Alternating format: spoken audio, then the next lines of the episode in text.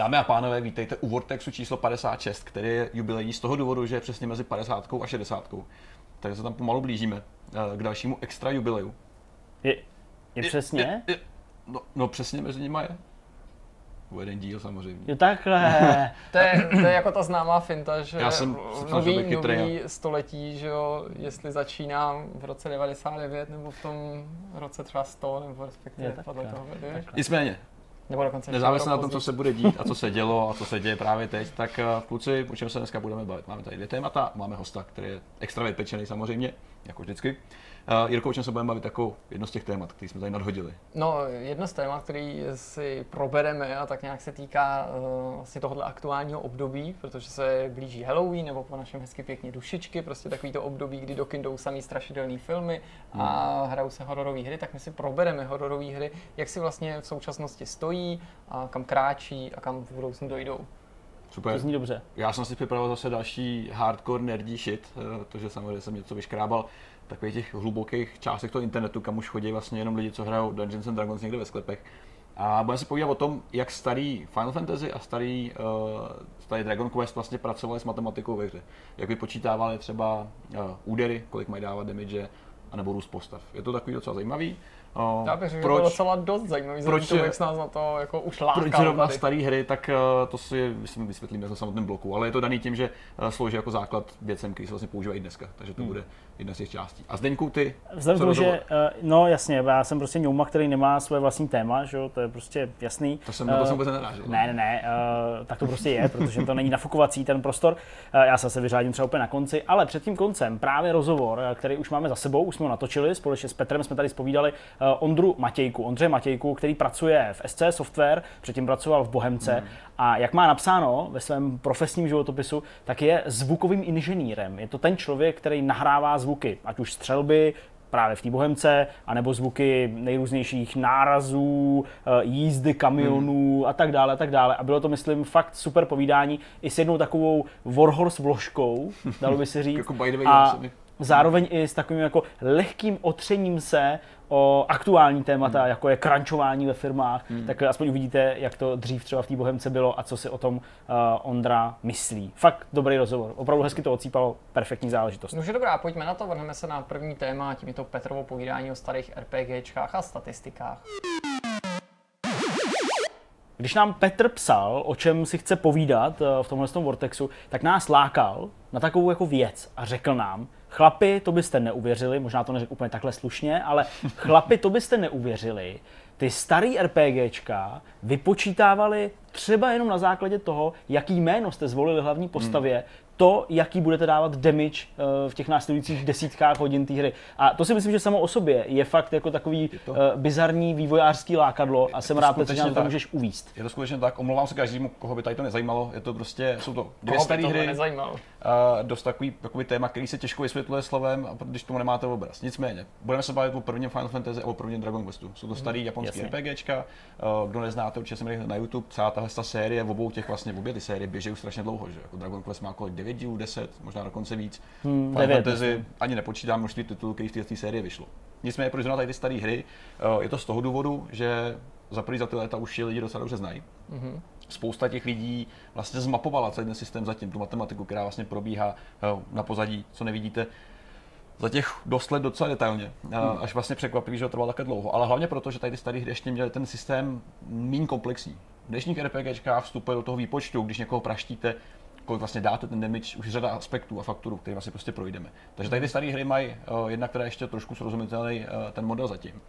A proč je to taky těžký? Protože vývojáři se většinou tím nechlubí. Tohle to nejsou věci, které budou někde vypsané jako tabulky. To prostě neexistuje někde jako tabulka. Hm, já si teďka spočítám, že jsem na tom levelu, mám takovou zbraň, dám tolik damage. To ne.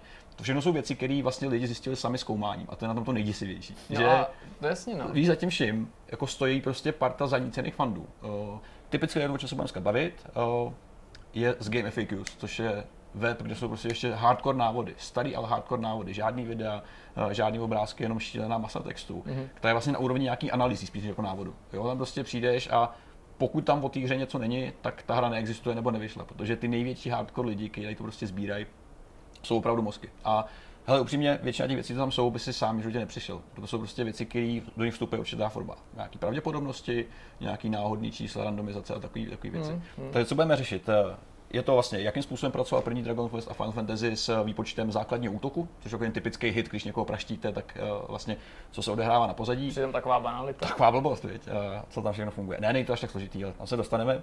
A jakým způsobem třeba pracují s, s růstem postavy. Když ve hrách levlíte, tak samozřejmě ta postava se nějak rozvíjí. Uh, každý z těch sérií do toho všeho vstupuje třeba ještě nějaký equipmenty, brnění, zbraně a podobně. A ty mm. má zase vliv na to, co se děje na pozadí. Mm. Proč to mluvím? Samozřejmě ta matematika funguje ve hrách všude. Ať už při jejím vzniku, programování, prostě matematika eh, a pak ty samotné výpočty i ve hrách, kde žádný čísla nevidíte, samozřejmě jsou. Takže eh, je to významnější, než si můžete myslet a je to podstatnější, než si můžete myslet. Takže projdeme se tak od začátku. Je tady spousta věcí, které je potřeba se asi sluší jakoby říct trošku dopředu. Já jsem si musel udělat poznámky, protože jsem už to Uh, úplně snadno uh, nevstřebával, ale i třeba ten původ z toho, proč s tím takhle vlastně pracují. Uh, spousta lidí se snažila dopátrat toho, proč jsou ty modely takový. A je tady spousta teorií o tom, že, uh, že vlastně západní hry se inspirovat Dungeons and Dragons. No, Skutečně D&D je ve spoustě věcech, co se týká rozhodování, tahů a podobně, pořád ještě určitým modelem toho, jak by to mělo fungovat. Jo, spoustě to každý musí napadnout a já jsem si taky hned říkal, jestli ty japonské hry mají taky nějaký takovýhle předobraz země Ten... vycházícího slunce, nějaký papírový nebo RPG nebo hry na hrdiny. Po těch jakoby potom zkoumání se většinou ukazuje, nebo ta, ta nejpravděpodobnější scénář je ten, že uh, v podstatě ja, západní hry kopírují D&D do určitý míry, a japonské hry kopírují západní hry, který kopíruje D&D s určitým vlastním twistem. Mm-hmm. Takže to je ve spoustě ohledech pořád uh, znát, určitý aspekty z toho si berou do dneška a fungují do dneška. Takže prostě není potřeba na ně šahat a když na to prostě přijde, tak uh, každá z těch her z těch prvních vlastně dala uh, určitý jakby směr tomu, jak se budou vlastně hry dá vyvíjet. Takže my se vrhneme uh, první na Dragon Quest, protože ten to má trošku snažší. Uh, Dragon Quest vlastně jako takový od prvního dílu až do dneška uh, používá tu formuli víceméně podobně. Jo? Vstupuje do ní trošku víc věcí než, než předtím. Ale řekněme, že vlastně když chceš vypočítat nějakou sílu tvýho, tvýho, tvý postavy, mm-hmm. co mhm. má, jaký údaj prostě dá, tak se to bere úplně jednoduše, když se sečte tvoje síla, což je nějaký stat tvojí postavy, třeba 20 a sečte se uh, síla zbraně plus nějaký bonusy z vybavení. To je jednoduchý. To zní prostě. docela prostě srozumitelně. Moje síla 20, uh, zbraně mi dává další 14, uh, eh, nějaký bonus třeba, nevím, drahoka mi dává další 6. Máš úplně jednoduchý číslo, který z toho vyjde. Jo, samozřejmě to samé funguje u obrany, to jsou takové základní že, aspekty, které řešíš. Damage, obrana. Eh, v modernějších RPGčkách eh, je to pak ještě vlastně nějaká jako magická síla a magická obrana, typicky vyjádřená inteligencí, hmm. a, nebo nějakým, jak jsem říkal, ještě spirit, tomu říkají třeba hmm. ve Final Fantasy, hmm. což zase rozhoduje o tom, jak jsi zranitelný vůči magii. To jsou většinou dost velmi podobné vzorce, které Ale furt jsou to věci, které kdyby šly zreplikovat třeba ve skutečné karetní hře, že prostě ano, jsou to věci, které nějak sčítáš, odčítáš a porovnáváš. Přesně tak. A to porovnání s těma kartama pak je i třeba eh, v otázce skillů skill ve všech RPGčkách je něco, co je prostě výjimka, co je nad tím vším. Tady to je ten base útok, který musí mít zase nějakou samozřejmě roli, když už nemáš kam a nemáš prostě možnost založit nějaký skill, tak skill samozřejmě se počítá úplně bokem. To jsou věci, které jsou prostě dělané vždycky na, vlastně na míru té postavy a tomu danému momentu. Nicméně pak tady máš samozřejmě ještě uh, způsob, jak musíš ten damage aplikovat na někoho. A je to vztah mezi tvojí postavu a nějakým monstrem. Samozřejmě to funguje opačně, s trošku teda jinýma pravidlama. Uh, ta matematika je vlastně dost jednoduchá, takže si projdeme ten vzoreček, nechci tak říkat. Uh, velmi jednoduše. Zpátky do škol. My, my nejsme teda moc přes matematiku, tak to neříkej jednoduchá, kdyby jsme se fakt vážně nechápali. Jo. Upřímně já taky ne. Nicméně do toho všeho vstupuje vlastně uh, síla útoku tvýho, to je vlastně ten, ta výsledná potom sečtení všech těch hodnot, mm-hmm. které ty dáváš. Ale vodní odečítáš uh, tu obranu toho subjektu, na kterého to kástíš, který je vydělený dvěma a to, co pak ještě viděli dvěma. Takže dáme, že to na příkladu. Proč? Myslím, že teď uh, jsem udělal ten obličej, takový to jako když Joey chce dělat sedmi nebo něco takového. Řekněme, že uh, tvůj útok je 20. Můj pracovat s tou hodnotou 20. To se dobře dělí. Přesně tak. A je to krásný číslo, kulatý.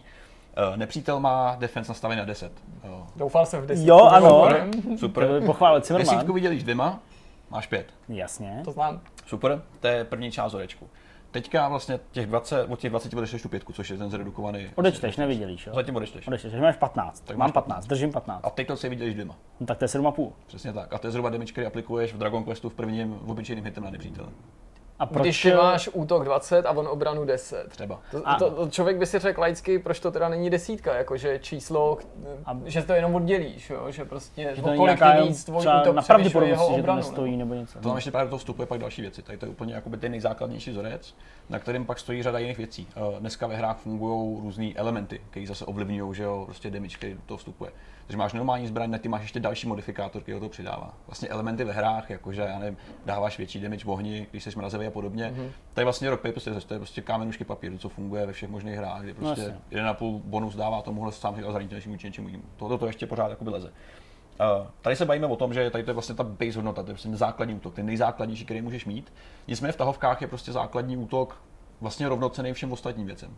Víš, jakože moderních akčních hrách, když použiješ skill, tak je to prostě něco navíc, něco prostě opravdu Hmm. jako dobrýho. Nicméně v tahovkách ty vlastně platíš tím rozhodnutím, tím samotným tahem, že prostě Hmm. přeskočíš. Že taky nejvíc, protože to, to platidlo v podobě toho tahu platí na všechny ty akce stejně. Přesně tak, proto ve starých hrách byly veškerý jakoby, uh, základní útoky vlastně rovnocený tomu, co, co následoval kolem. S tím, že skilly mají nějaké specifické věci navíc, jako nějaký dlouhodobější status. Uh, třeba kouzla byly obecně v Dragon Questu vždycky ještě ultra silný, protože kromě toho tahu ti skonzumují nějakou energii, typicky manu. Takže ty musí být jako ještě o to, o to lepší, o to silnější a podobně. Mm-hmm. Jo, takže to je jedna z těch věcí, která vlastně v Titanů fungovala. Uh, co se tady ještě přidává vlastně do tady toho všeho, je určitá právě jakoby randomizace toho finálního čísla. Že i když ti tady ten vzoreček vždycky dá konkrétní číslo, třeba 8, jo, tak vždycky se k tomu prostě přihodí ještě nějaká dodatečná hodnota, třeba v rozmezí, já nevím, 0 a 2, jo, že mm-hmm. prostě dáš jednou 40, nebo jsem říkal, Říkal jsi 8. 8, tak dáš prostě jenom 9, pak dáš 7, pak dáš 10. Je to proto, aby si prostě do té hry vnes nějaký napětí, že kdyby si ten hráč samozřejmě dokázal dopředu spočítat vždycky, že dá takovýhle úder, tak se samozřejmě bude plánovat mnohem jakoby s nás. Vlastně hrál bys to na jistotu, věděl si, že tam- i ty malý, jako, nebo tam, kde by si teoreticky měl třeba malou pravděpodobnost, že se ten útok vyplatí, nebo ano, něco takového. ano, tak tady to prostě jako, takový jako lehký, lehký gamble, který eh, je obecně ve všech hrách, reálně dneska. No, když prostě cokoliv je vyjádřený hodnotama, tak třeba samozřejmě v Borderlands lítaly prostě miliardy nad těma postama, že začínáš na 20 a pak tam jsou 118k a 250k, i když zdárně dáváš vlastně stejný hit do stejného místa na to nepřítel, takže, takže to je reálně ještě jakoby použitelný, použitelný takhle. Uh, pokud jde ještě o, o jako takový o, vlastně o, o, o, o, o Dragon Quest, tak vlastně novější hry se to snaží zmírňovat, jo? Ten, ten, tu míru toho vlastně toho, toho rozdílu, mm-hmm. který tam vlastně se přidává tou, um, tou náhodnou šancí, že to prostě padne. Jo? Dřív to byla prostě nějaká, řekněme, třeba 20 na toho útoku, dneska je třeba 16 na nad a pod to číslo. Jo? Takže prostě ten, ten efekt je menší a menší, ale zase je to daný tím, že prostě těch efektů, který vstupují do toho finálního outputu, který ty dáš, je mnohem víc. Jo? Dneska prostě mnohem víc výbavy, mnohem víc takových jako nepřijatelných efektů, pasivní efekty. Jasně. Je prostě mnohem snažší reálně dneska balancovat hru na základě matematiky než předtím. A proto právě ty lidi, kteří tady to zkoumali, tak vždycky říkají, je potřeba, abyste to posuzoval jako, jako celek. Že když vezmeš každou tu část a začneš ji počítat izolovaně, jo, říkám počítat, protože ty lidi prostě si zapisovali čísla, dělali to opakovaně, dokud nepřišli k nějakému závěru, tak si samozřejmě ten výsledek zkreslíš extrémně. Jo. A to je jako takový hodně hardcore postup, ale to je prostě pro lidi, kteří jsou který jsou prostě zanícený extrémně. Musíš mít asi i tu matematiku trošku. Trošku decenně, jo. A tady to, jsou, tady to naštěstí, jako dopátrat se tomu výsledku musí být hrozně těžký, to je prostě opakování a zkoumání. Uh, typicky třeba Dragon Quest pracuje s tím poměrem vlastně nějakého poškození a té odolnosti docela dobře, protože v případě tvojí postavy to znamená, že uh, ty vždycky dáváš prostě větší damage, zásadně, aby se prostě nestalo to, že se někdy zasekneš a nemůžeš se prostě hnout. Že tam prostě vždycky nějaká potvora, která měla třeba větší damage, než ty můžeš vůbec jako ubrat. Jo? To se prostě nesmí stát. Jo, je to udělané prostě tak, aby i opačně, když oni tě prostě mlátí, když, je, když potkáš nepřítele, který je prostě podlevlený, je prostě strašně slabý a reálně jeho útok je někde daleko pod uh, mm-hmm. tím, tím damagem, Tak se tak, to má nějakou, jo. tak má nějakou minimální hladinu, kterou tě aspoň ubere. Jo, Mhm. že prostě pak to začne ignorovat ten, ten defense aspekt a ten výsledek, který mu, ten, ten check, ta, ta celá formule, která proběhne na pozadí, se vlastně nestane a dostaneš Mhm. nějaký minimální zásah. To proto, aby aby ty jednak si se necítil příliš neohrožený a, a byl si samozřejmě nucený používat takový ty jiné věci, jako léčení a podobně. Mm. Aby to prostě nebylo jenom bum, bum, bum a to si prošel celou aby to teda ten zápas i s nějakou skupinou slabých soupeřů vypadal jako skutečná Ano, bitva. Ano, prostě. přesně tak, přesně tak. Jo, takže tady to jsou věci, které uh, jsou takové jako základní, do toho pak vstupují ještě různý critical hity, takový typický kritik, když někde bouchne super cítíš jako, o, to byl fakt dobrý zásah, tak uh, vlastně v případě třeba Dragon Questu tam úplně ignorují tady ty formuly, tam se prostě ten útok zdvojnásobí a, a to je, to je výsledek toho critical hitu. Jo. Tady je třeba dobrá poznámka. Tady ten stejný způsob vypočítávání útoku a damage používá i RPG Maker, což je engine, který právě, ve kterém se můžete postavit takovou hru taky. Jasně. Jo, je to jeden z těch systémů, který je strašně přímočarej. je hrozně fajn, pochopitelný a je uchopitelný. Jo? Hmm. A v té sérii se drží dlouhodobě, zdá se, že s tím není problém. Nicméně Dragon Quest je obecně trošku víc casual japonský RPG, než třeba Final Fantasy porovnání, mm-hmm. který už dneska mm-hmm. taky jako mnohem přístupnější než býval. Mm, no, ale... Čili myslíš, že i díky tomu jsou, nebo to se stalo díky tomu, že ty mechanismy jsou takovýhle čitelnější? Prostě. Asi jo, asi jo, asi to, to má určitě jako něco, něco do sebe. Uh, to s tím to s tím jménem, to, to je vtipný, to tady právě používá Dragon Quest, kde když podle vlastně prvních čtyřech písmen uh, v jménu postavy se rozhoduje, jak, jak bude vlastně tak, jaká bude ta křivka toho levelování. Že ty s každým levelem postavy dostáváš nějaký body, který se prostě distribuují na příštíma mm-hmm. statama. Mm-hmm. Síla, uh, pak nějaký jako pohyblivost, takové věci. A vlastně podle těch písmen se určuje, který bude prioritu při tom levelování a podobně. Takže vznikají různý jakoby takový uh, různý buildy postav. Nezávisle to by mě na tom. zajímalo, jako kdy to prvně si toho někdo všimnul, protože Hele. teda, jak jsi říkal, není něco, co ti ty výváři prozradí. Z druhé strany prostě je to prvek, který zásadním způsobem může ovlivnit pro to tu hratelnost. Tak to je prostě, Čili prostě to bych fakt chtěl zjistit, nebo chtěl bych znát ten moment, že vlastně se dostat do té situace, kdy těm lidem dojde, že tohle je ta věc, která jako do, do toho, toho vstupuje. vstupuje. To je to hrozný. Tady to, tady to se vlastně dá poznat právě na vysokých číslech, že když pak víte prostě damage třeba v notách tisíců já si prostě myslím, že musel někde původní tvůrce hry třeba v hospodě říct, hele, ty jsme si z toho jakou srandu. Dali jsme takovou blbost. To je asi pravděpodobnější, než že na to fakt někdo přijde prostě náhodou. Nedá přijít, jako, hmm. to je prostě No tak uh, jaký bonusy by mělo tvoje jméno, který se dá jako dát do všech to čtyřech písmen? To jsem Petr. nepočítal. Nepočítal jsi to? to, to tyhle ty křivky extra už se nemáme, jsme tady dokupit. Okay. To, takový, takhle nasklený bohužel nejsem. Já bych já Pak samozřejmě... třeba pošahaně extatický terminátor, jako Petr, víš? Jako... A měl by si level 9000 na místě rovnou. No třeba, to je milion. no to jsem přesně já. Taky se dostejkám jako té tisíc většinou. Pak do toho samozřejmě ještě v případě Dragon Questu vstupují další, další věci, jako jsou změny různých jako povolání a podobně. Jo, ty zase mají svoje rarity. Ale ten základní mechanismus pro vypočítávání úderu je takovýhle dost jednoduchý, překvapivý. Já čekám mm. největší peklo upřímně. Nicméně ono to ne vždycky musí být složitý. Pak se na to nabalí všechny ty vrstvy kolem, equipment, bla, bla, bla, nějaký pasivní bonusy, buffy a podobně, a už to začne lítat. Pak jsou zase jiný číslíčka, to už je zase trošku jiná matematika.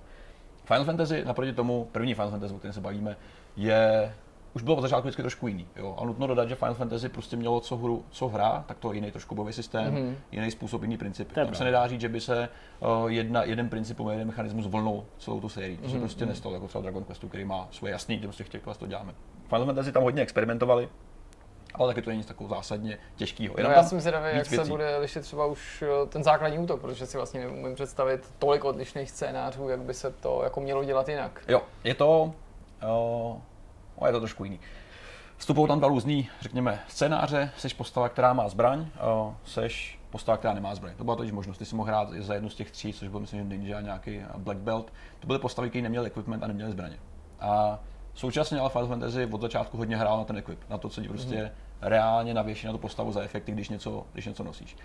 Od přírody věci, vlastně už jenom díky tady tomu je teďka zřejmý, že mnohem větší, nebo mnohem větší jakoby význam v tom vypočítávání ty finální hodnoty a ty síly má právě to vybavení a ty zbraně. Mm-hmm. Jo. To má několik samozřejmě jasných, uh, jasných výsledků. Typicky, když jsme se bavili o té zbraně, tak ten vzoreček je takový, že se vysloveně sečte síla zbraně a sečte se síla postavy, která je podělená dvěma. Určitě dělený dvěma je prostě má to nějaký důvod. To je nějaká mantra. Tam, já tam to určitě frčí. Tam, tam začneš Bohužel a jsem, pak pokračuješ. Nezjistil jsem proč, ale to bude mít nějaký matematický vysvětlení. Já nejsem prostě matematik a nejsem ani moc chytrý, takže... Třeba dvojka šťastný číslo v Japonsku. Já to asi s tím má Ale nevím přesně, co to má za původ, ale ještě se to možná pojaví zkoumat. Musíme na Gamifake a hrabat se na těch spiscích úplně Uh, jo, typicky, takže řekněme, tvoje síla zbraně je 50, síla postavy je 60, která se vydělí 2 30, výsledný damage je 80. To je taková ta první hodnota tvý postavy, která v daný moment můžeš mít. Mm-hmm. Mám takovýhle zbraně, takovou sílu, samozřejmě musím dát za 80.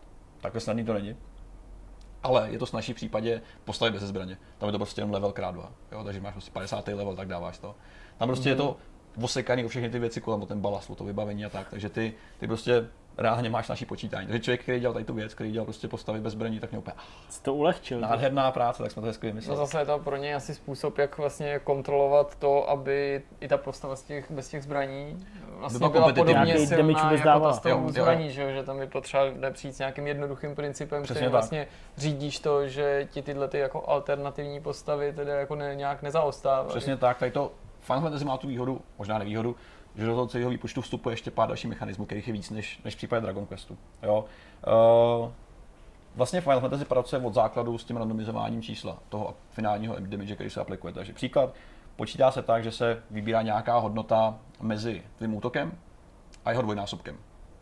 Když je tvůj útok 80, dvojnásobek je 160 a když někoho praštíš, tak se prostě vybere hodnota mezi tím, náhodná, aby ty čísla prostě byly hezký a byly po každý jiný. Jo? Mm-hmm. To je taková první, uh, to je taková vlastně první část té formule, od se pak odečte vlastně úroveň obrany toho nepřítele. Jo, takže prostě pokud já nevím, dávám něco mezi uh, 80 a 160, třeba 150, a budeš tu vlastně nepřátelskou obranu třeba 30, tak mi zbyde 120, jakoby finální útok. Zajímavé je, že teda v tomto případě ten prvek náhody, který do toho vstupuje, je dost markantní. Je, že je vlastně dost má větší roli a vliv na ten výsledný hit, než bych si býval myslel. Já třeba v případě Final Fantasy v poslední době můžu posloužit opravdu jenom jako velkou zkušeností z, ze, ze 14. z a samozřejmě hrál jsem tu 15 kompletně, ale v té 14 to vybavuju vlastně velmi přesně, no, hmm. no, že ten jako hit nikdy není jako přesný, nebo jako po každý stejný. Ale asi mě nikdy nenapadlo přemýšlet nad tím, jako, co to přesně řídí. Mm. Jo, já jsem si říkal, buď to možná kde stojím, nebo to načasování, mm. kde to zmáčknu, jo, a takovýhle. A určitě to bude jinak, než třeba v klasickém RPGčku, určitě. to MMOčko zase úplně asi mm. jinak, ale fakt někdy jako Konkrétně v 14 musí být ten, ten výpočet fakt jako peklo, protože není to jenom o tom, no vůbec, co jo. tam jako vlastně ty počítáš, ale kdy to počítáš? Kdy vlastně třeba násobíš ten, ten, ten, to, to číslo, víš, hmm. se aplikuje a podobně. To je fakt jako na detailnější rozbor, možná nějakou, jako, jako velkou analýzu toho, co to vlastně dělá, protože jak se na sebe stekují ty efekty, které se násobí ty předchozí a podobně, jak tam vzniká kaskáda prostě čísel. A no to je pravda, že se to násobí, to je vlastně Aby fakt, to prostě no. jako se dělo, musí být jako I průběžně. To musí to fakt jako randál. Hmm. To jsou lidi, kteří jako umějí fakt počítat, to jsou lidi, kteří mají jako makovici docela nařechanou číslama, takže to je docela, docela dobrý. Nicméně to není úplně všechno, a, protože samozřejmě ve Final Fantasy funguje i vůbec vypočítání šance na to, že někoho trefíš. Hmm. A to je další věc, která třeba v Dragon Questu nebyla, nebo zásah vždycky 100%, pokud si nebyl. Miss. Ano, slovo miss mě straší ve spánku, že Final Fantasy bylo dost těch častější. Ano, velmi často. A já nebudu procházet vysloveně tu formuli, jenom co v ní teda jakoby, co v ní samotný figury. První hmm. je, že se stanoví nějaký uh, zase polonáhodný číslo. Je to prostě nějaký číslo mezi nulou a dvoustovkou. Druhá část té formule, ve které je nějaká statická hodnota tvý síly a ještě třeba procentuální šance na hit, kterou má mhm. každá z těch zbraní zvlášť. A to je zase to, kde už se pak liší ty jednotlivé klasy a ty se prostě vybíráš trošku taktičtěji, už kterou budeš hrát, protože prostě už máš zase nějaký jiný atributy, které jsou zase vysvětlený, takže takový jako eh, na pozadí. Od čeho se pak odečítá samozřejmě ještě nějaká šance na úskok toho nepřítele. Takže reálně to prostě tady tohle, reálně ta, ta část, pokud jde o vyhodnocování toho, jestli trefíš nebo netrefíš, je ve svém kostkou. Tam je to prostě výběr. Ty prostě hodíš hodnotu nebo ti hodnota, která je buď to větší nebo menší než ta vybraná, a buď to myslíš nebo nemyslíš. A to je vlastně ten reálný D&Dčkový prostě způsob, hele, teďka máš šanci někoho trefit, zakáž si takhle útok, hoď si kostkou, když trefíš devítku a větší, tak si to trefil, když ne, tak jsi mrtvý. A to vlastně funguje tady, hmm. tady funguje. Zajímavý to, co říkáš, je vlastně v tom, že zatímco u těch her na hrdiny, který jsme hráli prostě s tím gamebookem a tak dále, si jako ať už si té matematice zatím rozuměl víc nebo míň, tak si fakticky uvědomoval to, že tam celou dobu v pozadí funguje právě protože si měl tu kostku, protože si měl ty karty, Počítal nebo měl si něco, co si prostě, kde si viděl tu svoji statistiku, tu pravděpodobnost, ten, i ten prvek náhody, počítal si s tím, eh, tak eh, v těch videohrách jsme si to úplně přestali uvědomovat. Jo. Ačkoliv tady máš prostě i třeba RPG, kde máme nějaký čísla, máš čísla, které reprezentují tu zbraň, ať už jakýkoliv její parametry, čísla, které reprezentují tu postavu, zase můžou to být různé vlastnosti. Mm, Někam to naklikáváme, někam to přidáváme, rostou nám procenta, body, XPčka, nějaký level, ale jakoby ty čísla jsou jako to osobněný, jako jo, kdyby jo. neměli na nás takový vliv, jako kdyby jsme prostě stejně to vnímali skrz ten gameplay víc mm, a, a mm. tudíž si člověk přestane tu matematiku zatím uvědomovat, která je přitom jako nesmírně komplexní. Vlastně yeah. si umím představit, že v těch týmech musí figurovat lidi, kteří jako stojí vlastně mimo ten běžný herní design a přitom jako musí vymýšlet tohle. Chroustáš číslo. No, aby ti to celý dávalo smysl, aby to dávalo smysl jako první hodinu, ale třeba no. i tou, tu stou hodinu, což musí být to vlastně nejtěžší, aby Toto... ty, ty si udržel krok s těma monstrama a ty monstra s tou tvojí postavou. A Do toho současně vstupuje to, že ten obsah, který vlastně je vygenerovaný v té hře, má i nějak jako pevně udělaný, že není to prostě něco, co by se generovalo napříč a adaptovalo se tobě. Takže ty musíš ještě počítat s tím, že to, co uděláš teďka, bude mít smysl třeba za 10 hodin. Že tam prostě nepřijde člověk, který je přelevlený, strašně silný, nebo to bavit. Takže je to ještě balancování tady toho jakoby příjmu zase nějaký hmm. zkušeností a podobně. Pak tady máš hry, jako je i ten aktuální Assassin, který vlastně se s tímhle vypořádává takovým tím jako nejstarším možným způsobem a sice, že prostě toho vlka ukydlíš vždycky téměř za stejnou dobu, ať už seš level 1 právě si tu hru začal, anebo seš prostě level 40, mm-hmm. protože ta hra se vlastně stará o to, že ty všechny tvorové okolo tebe rostou s tebou. A Hmm. i když je fakt, že v té úvodní lokaci jsou pak ty postavy i na těch, když máš ty vysoký level a oni vysoký levely, tak jako, že jsou jako snažší na poražení než v té nějaký, nějaký pokročilý lokaci, Mhm. tak ve své podstatě je ta hra pořád jako stejně obtížná nebo narážíš na jako podobně Mhm. silný soupeře jako na samém začátku. Někdo víc, někdo míň, ale furt se to jako drží s tebou, i když je to často nelogický pravda, jako no. u těch zvířat. To je pravda. No. Já tady to je jako otázka asi názoru. Já prostě nemám rád obsah, který je generovaný nebo přizpůsobený tobě, ačkoliv to bez toho nejde. U velkých RPGček tuplem, protože tam, jak nemůže zaručit někomu cestu a vízo za ruku, tak je to prostě těžký. Že? jo. Tam prostě říct, že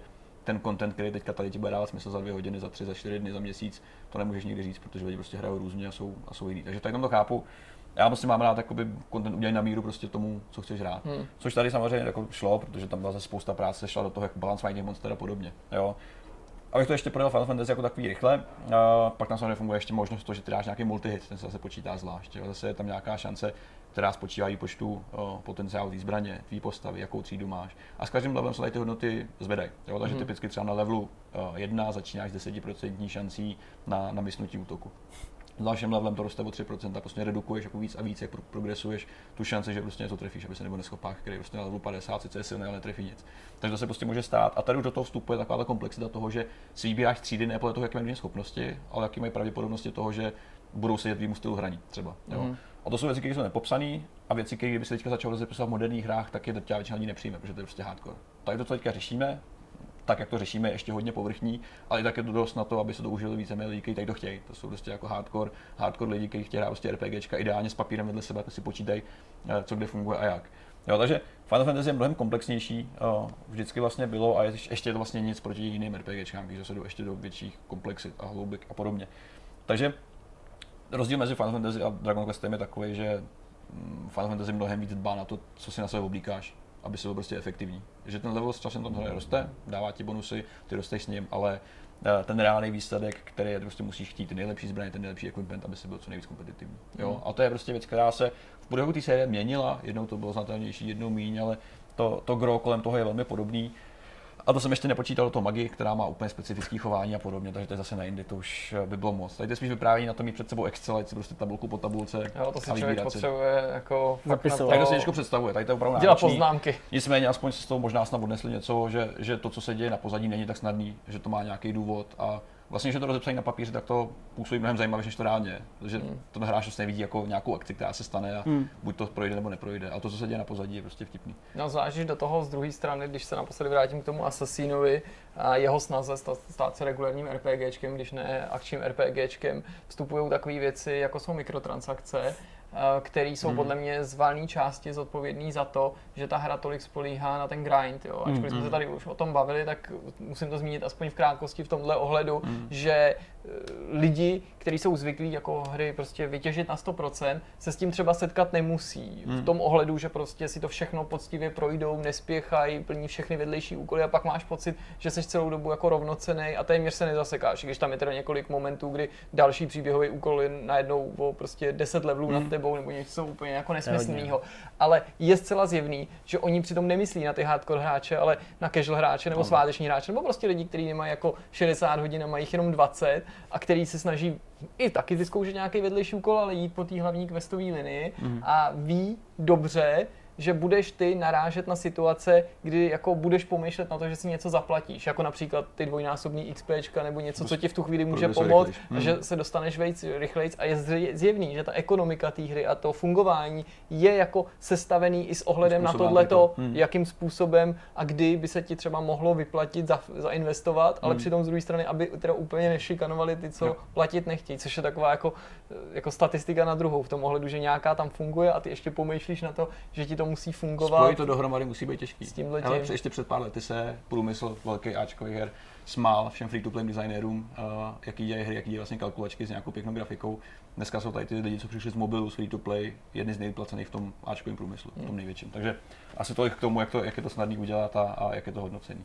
Tím bych to uzavřel. Ok. Snadný to fakt není teda. My se teďka můžeme přesunout na naše povídání o hororech Mhm. a tady sváteční, halloweenský, lomeno dušičkový atmosféře. Fun. Nebudeme to dlouho zdržovat, ani nebudeme předstírat, že nás tak trošku teďka netlačí ne boty, ale čas, protože... 1952. Ale pokusíme se jako Oh, tím příliš nestresovat a v klidu probrat ty horory. Jasně. Aspoň v klidu do té míry, dokud je probírat něco, něco strašidelného. Eh, S ohledem teda na to, že se blíží dušičky a tak dálky na souplný hororových filmů a i herní, ma- i herní magazíny Všechno. prostě a třeba i digitální obchody doporučují spoustu strašidelných her. Hrajou pár mobilních her aktivně a ty už jedou halloweenský téma, akce, eventy poslední dva týdny. Hele, to jsou To je skoro nový Vánoce. to je Já jsem Kamaráde, jako na kotvu už tady vysej jako, no, ty jasně. nějaký, jak se jmenuje, světýlka vánoční tady. Protože a, je říjen. No, jasně. Dá smysl. Metropoli na Zličině jsem šel, ale podle nějakého obchodu tam má prostě jako strom, Santa Claus, vánoční výzdoba. A to je prostě bylo nějakého 21. třeba. Očividně No jako ale na tak ty dušičky aspoň mají jako tu relevanci, že jo? Tak jako Ano. můžeme si každý o tom myslet, co chceme, Halloween, svátek a tak dále, ale Jasně, přesto, tak přesto Halloween- je to Halloween ten, jako náš to svátek, období roku, jasně, ale no. přesně, můžeme to spojit s těma dušičkama, což je něco, co se slaví i tady a je to prostě jako období, který je vyhrazený pro nějaký strašidelný zážitky, dejme tomu. Eh, Já se odpíchnu eh, k této debatě od tématu, který jsme chystali pro Vortex, který se věnovalo očekávaným hororovým hrám, které jsou ve vývoji a blíží se k vydání buď ještě do konce roku, anebo samozřejmě v příštím roce či letech. A načnu to tím, mm-hmm. že vám jenom tak jako řeknu v rychlosti, co nás čeká. Že jsou to hry jako Visage, Ellison Road, Close to the Sun, Moons of Madness, Silver Chains, Ad Infinitum, ale jsou to samozřejmě i blockbustery jako Dying Light, eh, Last of Us uh, Part 2, Days Gone, že jsou to samozřejmě i remake a remastery, jako je třeba System Shock nebo Resident Evil 2, mm-hmm. že jsou to i velký jiný hry, které nejsou primárně horory, ale obsahují nějaký strašidelný prvky, jako mm-hmm. Dead Stranding, Hunt Showdown nebo Metro Exodus, mm-hmm. že jsou to samozřejmě i Lovecraftovské věci, což už byly ty Moons of Madness, ale je to taky Call of Cthulhu nebo Sinking City od Frogwares, a že jsou tam spousta dalších titulů, jako od autorů Until Dawn, je to taková ta Dark Pictures jo. Anthology, české mm-hmm. věci jako Beaver nebo Someday You'll Return a tím pořád nekončíme, pak je to spousta jako menších věcí, jako Blackout, původně známý jako Last Hills, mm-hmm. Blackout Club, eh, Daymare 1988. Blackout znám, to jsem hrál celý víkend. To je ještě jiný Blackout. In Fiction, uh, Lunacy Sent Roads, Reborn, Scorn, Sun, Unholy, uh, Agony znova míří na tak trh. jako horory nevymřely. Unholy Hele, to jsem vlastně tím chtěl říct, prostě tohle rozhodně není vyčerpávající seznam hororových her, který míří Jasně. na trh. Je to nějaký, jako řekl bych, relevantní vzorek nebo ukázka těch výraznějších, ačkoliv jsou tam i nezávislý tituly. Takže by člověk mohl jako snadno získat přesvědčení a dojem, že nastoupila ta pravá renesance hororu, o který se několik let mluví a už jsme si ji tak jako přáli před eh, x lety.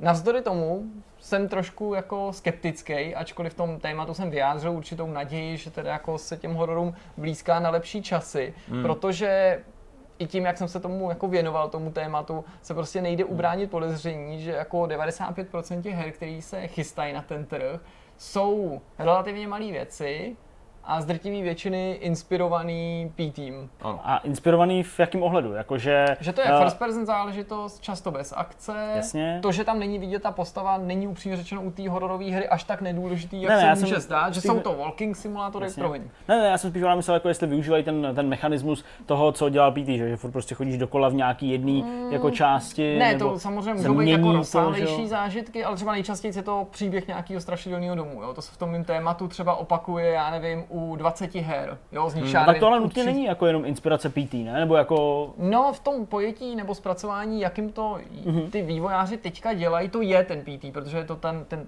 ten styl, který jako první Jo. se pokusili napodobit v té v té Ellison Road, Mění barák pod rukama. Pod... po, po, následně to byly ty Layers of Fear, pak ten Visage a vlastně se liší jenom to, jestli ty vývojáři byli od té doby, myšleno od Silent Hills a jeho zrušení, schopní ty svý jako pocty PT dotáhnout do konce, anebo ne. Hmm. No, já jako nad tím furt přemýšlím, protože pro mě hororové hry jsou uh, takovou jako určitou zvláštní, ne jsem modlou, to bych asi přehnal, ale prostě jako oblastí, který se rád věnuju, protože uh, se rád bojím, ale málo kdy se mi toho strachu v těch hrách dostává. Uh, zase, nechci, aby to znělo nějak jako snobsky, nebo nějak prostě namachrovaně a podobně, ale mě vlastně vždycky na těchto těch hrách hrozně vadí to, když je, když je nejsi schopný jakoby zvládnout, třeba tě něco zabíjí, nebo se přes něco nedostaneš a nějakou pasáž musíš opakovat. Hmm. Takže vlastně mm, u takových her pro mě hlavním kritériem, aby mě to jako bavilo, je vlastně skoro to, že jako by to neklade přede mě nějakou výzvu hratelnostní, jo, kterou jako nemůžeš podělat a tím pádem nemůžeš jako jo, kouknout vlastně za tu stěnu Že a vlastně bát, vidět, že to je jenom papundekl, no. protože prostě ta postava, která tam chodí, je jenom prostě nějaký jako Hmm. zlo. A v momentě, kdy ho poznáš, vidíš ho tváří v tvář, tak se ho vlastně přestaneš bát.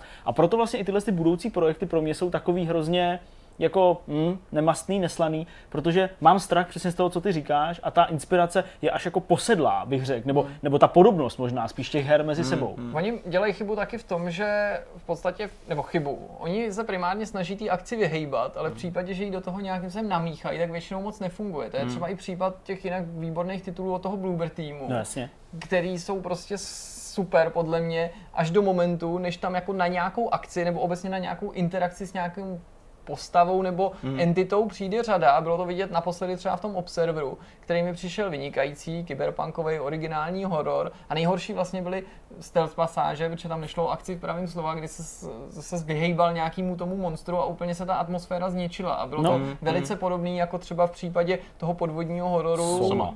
Ty, ty somy, přesně, která fungovala skvěle. Já jsem se u ní bál nejvíc v momentech, kdy jsem vůbec nic nedělal, jsem byl jenom jako na tom Ano, to dni bylo a říkal jsem si, že to je tak strašný, nic to tady není, a bojím. horší. A pak tam najednou chodil nějaký to monstrum, ta hra byla v tu chvíli rozbitá, Hmm. navíc tam byla ten instakill, takže prostě tě si to opakoval, začalo tě to jo. frustrovat, štvát To a najednou si říkal, to, já si vůbec hmm. nebojím, teď to má být nejstrašně, nej, nejstrašidelnější, je tady to monstrum a já jsem jako jenom naštvaný, ta hra nefunguje, neděsí mě a není dobrá. Pak teda zareagovali dobře tím, že tam dali ten mod, že jo, nedávno, To je který dovolil vypnout ty monstra, Jo, jo, což jo. já jsem to přesně říkal, já chci hrát Somu bez toho všeho, protože to prostředí, ten příběh, to, to No pozadí toho všeho vlastně fungovalo mnohem líp. To jako je já- přece vlastně moc. to, čeho se bojím, že jo? Proč já prostě třeba, když na to vzpomínám, tak jako pro mě modlou uh, vlastně hororových her je třeba, já nevím, nějaká pasáž ve Fearu nebo, no. Nebo v Dead Space, kde uh, fakt jedou jenom nějaký zvuky. To očekávání A přesně, nejlepší, to no. očekávání. A ty vlastně nikdy nevíš, jestli už teď možná, Hmm, už teď tam konečně něco bude, co, jako s čím se budu muset potýkat, ale ono zase ne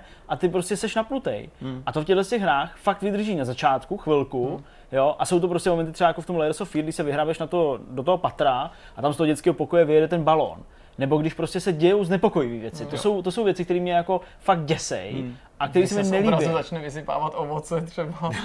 Jo, jako No přesně jasně, něco ty věci, jako... co ti mozek nepobere. Že? Tak, to byly třeba no. ty transformace toho prostředí, se kterými vlastně přišel PT, neříkám, No, že no, měl no, úplně první, jasně. ale spopularizoval je a ty Layers se na tom perfektně jako svezli. A zvládlo jsou se to, no. Takový ty věci, kdy prostě Chtěl bych vlastně to probrat s nějakým doktorem, nebo psychologem, nebo psychiatrem, který jako ví, co se ti v té hlavě skutečně děje, protože já si to vysvětluju tak, že ty leknutí nebo ta hrůza, ačkoliv víš, že to není doopravdy, že hraješ v tu chvíli hru, vzniká podle mě tím, že ten mozek jako je jako zmatený nepředvídatelností a nerealističností té situace. Takových těch jako věcí typu Hmm. jdu dopředu a najednou se ta chodba do nekonečna natahuje, nebo já nevím, Hmm. v tom, v tom Layers to myslím bylo taky, že jo. Vstoupím do místnosti, dívám se do okna a najednou vidím v tom okně, že v něm stojím já a v té místnosti otočím se a za mnou je něco úplně jiného. Takový ten jako mindfuck, který je zajímavý sám o sobě Hmm. Vizuálně a podle mě ale jakoby vlastně vzbuzuje ten strach, protože do toho mozku vnáší nějaký prvek jako nejistoty nebo něčeho, Ano. co takhle jako Mm, nemá mm. fungovat. I jako takový to točení se v těch nekonečných místnostech. Přijdeš do místnosti, vidíš proti sobě dveře, ty nejdou otevřít, tak se otočíš, přišel si chodbou, tam chodba najednou není a stojí za tebou nějaká váza. Uh, na váze jasně. přece není nic strašidelného, ale ty si řekneš, pro za pána, že jo. No jasně. Já jsem, mám prostě třeba co se týká duchařin jako hororů, obecně filmů a her, nad tím jsem ještě nezlomil úplně hůl, protože pro mě většinou ten zlom nastává, když se ukáže to monstrum. A spousta filmů to udělá tak, že ti prostě ukážou příšeru třeba na začátku. A ty říkáš, ty vole, tak to je, kde to je, já si to nadšení, já chci prostě objevit to, co to vlastně reálně je. Proto mě ještě duchařský vlastně filmy a obecně hry nevadí v tom. Jo. Ačkoliv já si třeba myslím, že nutně u hororů, jak u filmů, tak u her už je trošku horší, nemusíš mít nějaký extra velký budget na to, aby se dokázalo kouzlit. Že to prostě může fungovat i s reálně menším rozpočtem, než to je prostě u akčních her, filmů a všeho možného. Že tady prostě máš šanci s dobrou hudbou, s dobrým vyprávěním, jo, vlastně dokázat řadu věcí. Že jo. Pokud si pamatujete, tak na na PC, na Vitě, myslím, že na PS3 i PS4 po výsledku vyšly Lone Survivor, což je vlastně taková ta, ta, ta, ta, ta pixel věc, že jo, kdy se poptuješ nějakým barákem a má to jako pěknou atmosféru. A je to hra, která má úplně jinou grafiku, než jsme normálně zvyklí, ale má to to napětí, funguje to. Tak. No, já si nejsem jistý, jestli právě zvuk třeba není jednou z těch slabších stránek těch nezávislých hororů, protože drtivá ta většina té produkce stávající se právě skládá z nezávislých hmm. hororů a nejsem si jistý, jestli to není něco, co ty výváři podceňují nebo třeba nemají tak zvládnutý, protože mnohem častěji si mi dřív stávalo, že hraju nějakou hru, je jedno prostě, jaký subžánr toho hororu to teďka je, a za sebou slyším tak jako znepokojový zvuky nebo nějaký štrachání nebo hlasy, že se jako bojíš otočit. I když víš, že se musíš otočit prostě z nějakého důvodu, protože ta dál ta cesta nevede, nebo něco takového. Tak si behind you. Přesně jak v tom PC. No. Ale jo, tak ty zvuky jsou, jsou důležitou součástí. Těžko říct, neumím si moc představit, nebo neumím si jako vybavit, jak vlastně zněly nějaký takovýhle jako hry, které jsme tady třeba i zmiňovali, Soma Observer hmm. a tyhle, ty, tyhle ty nezávislí. Já si pamatuju, že třeba v tom P-Team, v momentě, kdy já nevím, projdeš tím barákem šestkrát, desetkrát, nevím, nějaký počet, hmm. tak jak se vlastně nad, eh, nebo v té nějaký vstupní hale u těch hlavních dveří, u nějakého toho, já nevím, co tam přesně je, ale jsou na tom nějaký ty fotky, Jasně. pak tam, to, tak tam se začne houpat ta lednice a teď jako uvnitř jako má být to dítě nějaký nebo něco, hmm. který jako naráží do té lednice, řve, ale jako nepláče, on jako, jako naříká, no, nebo no, jako, no. jako vyděšeně křičí. Jo, tak to jako jsem si říkal, to ty vole, příjemný, to je no. jako dítě a to jako se mi moc nelíbí, to, ty je, vole, to je jako hnusný a pak vlezeš do té koupelky a tam nějaký to, takový to nevyvinutý embryo Jak tam leží, tom, tam se, ty vole, no. Třetí bylo jako ultra hnusný v těch věcech, to se mi fakt jako líbilo, no. To byl asi nejlepší odkaz na Silent Hill, který jsem mohl jako reálně povíst, když to bylo koncepčně úplně jiná hra. A to bylo Ale ty, úplně nic, ty, ty, ty zárodky pořád bylo super a vem si, jak stačí malý demo který vlastně nakopne celou novou generaci v podstatě no, jako nezávislých vývojářů, co dělají hry. To asi jako vlastně je voda jako na mlín těm, kteří ti budou říkat, že prostě, a jako oprávněně, že prostě ty lidi jako Kojima nejsou jako glorifikovaný jen tak pro nic za nic, Hmm. Ale protože tady se reálně ukázalo, že ačkoliv nedostal nakonec šanci ten horor udělat, hmm. ačkoliv jako nikdy ty Silent Hills neudělal a Bůh ví, jestli ze Silent Hills jako takových něco měl, jestli to celý nebyly prostě jenom další prototypy tohoto druhu, hmm. tak jedno blbý demo hry, která neexistuje, prostě jako ovlivnilo prostě stovky dalších hmm. vývojářů a tituly, které dneska hrajeme, hmm. jsou takový, jaký jsou právě díky tomu hmm. týmu. Já jsem rád, že se tady to proměnilo, že se jakoby nebál třeba Capcom na to zareagovat tím Rezidentem sedmičkou. Který Hele, teda I když oni teda tvrdí, předtím. že to právě to už takhle měli, že ale... to bylo nějak tandemu, samozřejmě asi já tomu věřím, jako dostat takovýhle jako mega kus hry na, na, to, ale že se to prostě nebáli, že jako Resident 7 byl dobrý jako v tom ohledu. Na mě to fungovalo velmi dobře. Na mě to fungovalo taky dobře a navíc jako já jsem některé ty pasáže fakt odehrál v tom VR. Hmm.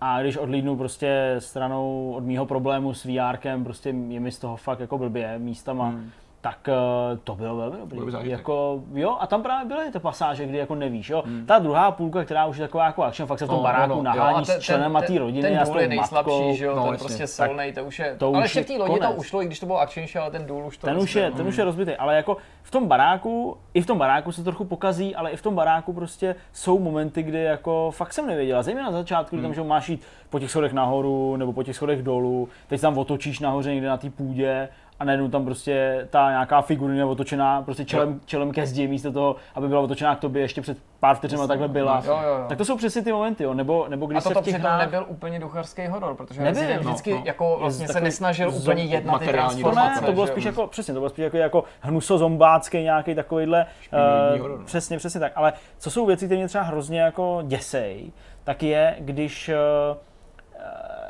normální třeba lidská postava v té hře, teď zase odlížím od toho, jak moc detailně zpracovaná nebo realisticky uvěřitelně, ale když dělá právě něco jako nelidského, jako třeba mm-hmm. právě dneska jsme se smáli, když jsme pohyby. koukali na nějaký, na nějaký glitche v něčem, jo, no, Godofort, jo, Godofort, jak tam prostě jakoby najednou úplně trhá hlavou, že jo, a prostě dělá takové ty věci, nebo, nebo se k tobě jako přibližuje a prostě furt se takhle mele ta hlava, že jo, se prostě roz, rozpixelovává a něco, tak to jsou takový tyhle mm. jako rychlý prostě pohyby, jo. tak to je, to je, to je, prstíky a takový věci. No. no, zajímavý je taky u toho Residentu sedmičky, že ať už bychom věřili nebo nevěřili tomu, co Capcom říká v tom ohledu, jako jestli ten jejich nápad byl shodou okolností hmm. podobný tomu, co PT představil stran toho, že to je nějaká transformace té značky do first person perspektivy, tak oni podle mě si jako omotali fanoušky, ty tradiční, který po té 5C a 6C prostě jako no, čekali nebo doufali v něco, jako, co je víc tradiční. Podle mě si je získali tím, že tam proš, došlo k té transformaci té perspektivy, ale v těch ostatních směrech se pokusili být co nejtradičnějším hmm. Resident To je pravda, no. Baráku. Už to, že se pohybujeme v baráku, že tam jsou zase puzzle, nedostatek třeba i munice, nějaký pomalejší postup a ty věci, které si spojuješ s tím Residentem, ale Kytky. současně to vlastně dokládá i to, že já si vzpomínám, možná jsme se o tom bavili právě v nějaký takový skupině už před lety, že jsme jako řešili i v minulosti v podcastech, že buď by ten Silent Hills, ten co skutečný pokračování toho Silent Hill od Kojimy, muselo být úplně jiný než PT, a nebo v tom ohledu, jako že ten PT byl jenom nějakou vizí, hmm. a nebo by se ten Silent Hill nový musel jako strašně proměnit, nebo by se vůbec nepodobal tomu, jaký byl Silent Hill dřív, jako ta série. Ale hmm. ten Resident dokazuje, že asi jako je pravděpodobný, že se mohli jako odhodlávat k nějaký takovýhle hmm. jako malý revoluci a pořád, že by to fungovalo, hmm. aniž by si řekl, hele, to už vůbec Silent Hill hmm. není. Protože pro mě sedmička toho Resident Evilu je mnohem víc Resident Evil, než třeba právě pětka a šestka, ačkoliv hmm. na pohled by třeba pětka měla samozřejmě mnohem víc společný DNA se čtyřkou. Rozhodně. Hmm. Hele, kdybychom, eh, samozřejmě tak můžeme se bavit o těch hrách, které jsme hráli prostě v nedávné době a furt hledat nějaké věci, které se nám líbily, nelíbily a podobně. Přesto, uh, jsou ty dušičky a Halloween, ať už slavíte cokoliv, tak uh, jste schopni vzpomínat uh, na nějaký pro vás nejděsivější moment, který jste u videohry strávili, jaká hra vám to navodila tenhle stav hmm. a případně jaká to byla scéna? Máš něco Já takového? mám dokonce jako jeden Takhle, nej, jako obecně. A případně ještě můžeš taky popsat, jako, jako, co se ti vlastně stalo. Jo. jo. jako myslím tím, já nevím, jestli se prostě vyplkom, nebo jestli se zasekal, mouchl se. ještě horší, až to možná někde říkal, tak kdybych se opakoval, tak mě nezastavujte, nechte mě domluvit. Obecně nejděsivější dojem, takový ten, ten celkový a nejtísnivější pro mě plní Silent Hill.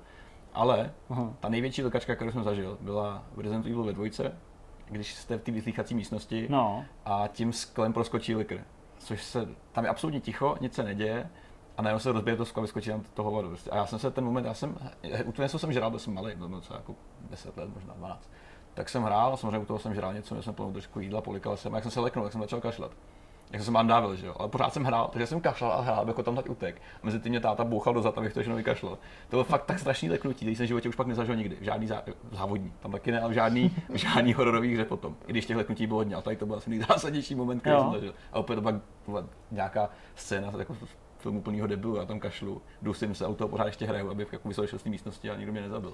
Já ty nejstrašilnější zážitky asi nemám spojený s lekačkama, ale právě s tím hmm. jako nějakým plíživým napětím. Ne protože bych se nelekal, to samozřejmě na mě funguje a myslím si jako hmm. na většinu na lidí. Nebo, určitě, no. no. jasně, nevím, jestli prostě vždycky si může najít někdo, kdo říká, že na něj vůbec, ale potom to funguje hmm. na většinu lidí kvůli tý jako neočekávanosti, ale vždycky mám pocit, nebo říkám, že mám pocit, že bych se leknul úplně stejně, kdyby tam na mě vyskočil prostě duhový jednorožec, na kterým jedou takový ty medvídci srdíčkový a podobně, že prostě jde, jde, jde, o ten jako moment, že jo, toho no, překvapení, no, který tě šokuje. Samozřejmě, když tomu je hnusná hudba nebo nějaký ječení a ježibaba mezi dveřma, tak se jako lekneš o to víc, nebo je to jako autentický, ale leknutí jako leknutí mi pořád přijde. No, přesto. Právě proto možná jako... Nebo víc dokážu ocenit ty jako delší chvíle toho děsího napětí, hmm. které nejsou o tom, že bych jako mm, prostě vyskakoval úplně z toho gauče, ale třeba ten Siren, jo. Hmm. Ten, ten hmm. prostě, to konkrétně ta no. scéna prostě z té no. nemocnice, kde hraješ za tu holčičku, jo. tak to prostě jsem pomalu jako hrál takhle prostě jako jedním bokem jsem se posouval dopředu, jo. A některý z chvíle v Layers of Fear mi takovýhle přišly určitě v tom pítym jako stoprocentně. Hmm. Když bych měl říct jako leknutí, tak to nevycházelo z vizuálního věmu, ani zvukového, ale hodně jsem se lek u druhého Silent Hillu, kde jsem prvně zažil takovýhle způsob využití uh, vibrací v DualShocku, kde zavibruje ovladač ve chvíli, kdy ta postava strká ruku do něčeho ve zdi. Jo, snaží se ze zdi něco vylovit. Aspoň myslím, že to je druhý Silent, nebo jsem si téměř jistý. A ten ovladač najednou, když ta postava tam něco schytí nebo jako zachytí, tak zavibruje. Já jsem nikdy nic takového ve hře jako nezažil. A to jsem se jako lekterou úplně prvotřídně. Hmm.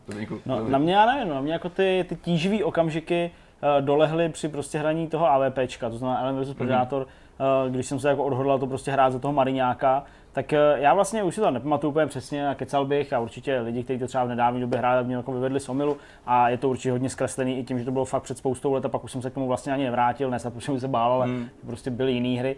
Tak eh, to je prostě ten moment, kdy možná to jde ze startu a, a vy tam nějak snad jste ve skupince, tuším, doufám, že to říkám takhle, a pak nějak se jako zhasne světlo a vy jste ve tmě a slyšíte jenom nad hlavou běhat prostě ty, nebo ty, ty, ty vetřelce. záblesky a výstřely toho, toho minigunu, nebo co to je. Přesně, tam taky něco takového je, to nevím, jestli pak nebylo v té dvojice třeba, ale to tam určitě je, no a pak klasicky takový ty momenty, ne, ten radar, že jo. I ten, sobě, I ten zvuk, já vlastně v té době uh, už jako viděl ve třelce, určitě se už i v té době zařadili jo, do nějakého mého osobního žebříčku fakt oblíbených filmů, nebo filmů, které mě zaujaly, nebo oslovili, nebo, nebo něco takového, takže uh, to, že jsem to jako sám mohl prožívat, byť uh, pohledem dnešní doby v docela legrační grafice, hmm. takový hmm. nemoc jako uh, sugestivní, ale prostě v té době jsem to viděl jako to nejrealističnější, co jde, že ho stvárnit, tak uh, to mě jako děsilo hodně. Ale pak co se týče těch uh, takových těch tradičnějších právě hororů, který už jako mají ten prvek toho chození a jako ře- řešení nějakých těch puzzlů a nejlépe nebojování a spíš jenom jako skrývání se, Hmm. tak mi takhle prostě fungovala Penumbra. Uh, předchůdce Amnezie, tuším, jestli to říkám dobře. A tam vím, že byly momenty, kdy jako jsem to nechtěl hrát. že jako fakt jsem se bál a měl jsem takový ten jako pocit, že že je to fakt zlý, jako, že opravdu se fakt bojím. Pamatuju si doteď, eh, že tam se nějak musela nahnat eh, nějaká nestvůra do nějaký spalovací komory, kdy vlastně vy jste otevřeli oboje dveře, pak jste nějak jako nahnali, ona vás začala nahánět, teď vy jste jako, jako vběhli dovnitř, vyběhli jste ven mm. a než ona vyběhla, tak jste museli zavřít obě ty dveře a pak pustit ten, ten Jo, nějaký jo, jo, jako plamen nebo něco. No a to já vím, že jako fakt uh, mi z toho bylo špatně, takže jsem to prostě nechtěl hrát a vůbec. A tam byly ještě pak nějaký psy a ty pak jsem sledoval spoza nějakého kamene, zdálo se mi o tom. Flashback z Vietnamu. Ne, fakt opravdu, tohle, jako, tohle mě působilo hrozně špatně. No mimochodem narazil si závěrem na takovou jako docela podstatnou věc a sice nejen, že ty horory je strašně těžký podle mě udělat, jedna z nejtěžších her, ačkoliv se to nemusí zdát, protože někoho pořádně vyděsit je fakt problém, ale jsou to hry taky, které podle mě zdaleka nejrychleji stárnou. Obecně u her, na rozdíl od filmu, je dost podstatný problém to, že jako pustit si 20 let starou hru, tak může být fajn, ale není to stejný prožitek jako u nových hry, zatímco filmy tě takhle rychle nestárnou, ale u těch hororů to podle mě platí dvojnásob, protože ty jsou vždycky strašně závislí na té aktuální technologii a zatímco prostě když vyšel, tak první původní Alone in the Dark mi přišel jako úplně super realistické hrůzu nahánějící, tak už o pár let později, třeba v době prostě prvních rezidentů, jsme si říkali, "Hm, jako co na tom bylo, že? Mm, protože prostě když se ta Tak technologie je. posune, tak jak jsi zmiňoval toho, toho vetřelce, tak najednou to ztratí část toho kouzla. Hmm. To nás teďka tak, nenaháně ve třelci, ale tady Přesně, paní nás- se zambouny, takže je čas teda na rozhovor a pak jdeme na ten samotný závěr. Dobře. stejně jako v předchozích dílech, i v tomto díle Vortexu máme zajímavého hosta, kterým je Ondřej Matějka. Ahoj. Čau, čau. Čau, čau. Uh, Ondra je, a mně se to strašně líbí, zvukový inženýr. Alespoň takhle, pokud se to dá přeložit z tého LinkedInu, tak uh, takhle zní tvoje role a profese. Je to tak? Uh, byl by se to popisuje, takže zvukový inženýr je prostě nápis. Mm-hmm. Jo? Co je pod tím, to fakt je složitější. K tomu se myslím dneska dostanem eh, v průběhu toho celého rozhovoru. Eh, Ty v tuhle chvíli eh, pracuješ ve studiu SC Software. Hádám, že nás pak oblažíš nějakýma historkami, jak se nahrávají zvuky kamionů a dalších věcí. Rozhodně. jestli tak něco je. Ale já bych to s dovolením začal někde na začátku, kde ses eh, dostal vlastně k této profesi. To znamená, seš vystudovaný hudebník, nebo máš k hudbě blízko, nebo tě fascinovaly ambientní zvuky, já nevím čeho, eh, cvrčků a, a jelenů, nebo něco takového? Tady, jo, Commodore, tam- tady, Tam to jo. Tam to, tam to Už tahá. jsem starší občan, tudíž prostě začal jsem pak na Komodoru. Tam byla ta scéna úžasná. Úžasný lidi prostě a fakt na tom 8-bitovém šumke- šumce prostě se dělají neskutečné věci. A uh, já jsem jinak vyučený letecký mechanik. Aha. No to byl vojenský letecký mechanik, takže s hudbou a zvukem nemám nic společného. Hmm. Super. Možná Supersonický nějaký. Já to tak jediný. Uh, ale v podstatě celá ta naše grupa, která se jmenovala Trash, tak v podstatě, což byly demogrupy že, jo, v té době, mm-hmm. že? Takže v podstatě si řekli, fajn, tak někdo bude dělat grafiku, někdo programovat a mě šlo malování vždycky úplně bez problémů. Jsem říkal, já budu dělat grafiku. A oni řekli, nebudeš dělat grafiku, nám chybí tady nějaká hudba. Mm-hmm. Takže jsme si vzali časopis, který se jmenoval v té době, myslím, že 64R. Mm-hmm. To už je hodně starý. A tam byly v myslím, že binárním kódu zapsaný, ne 16 soustavě tam bylo zapsaný programy. Opisovali se z toho časopisu toho počítače, pak se to uložilo v té době už na vyspělou um, disketu.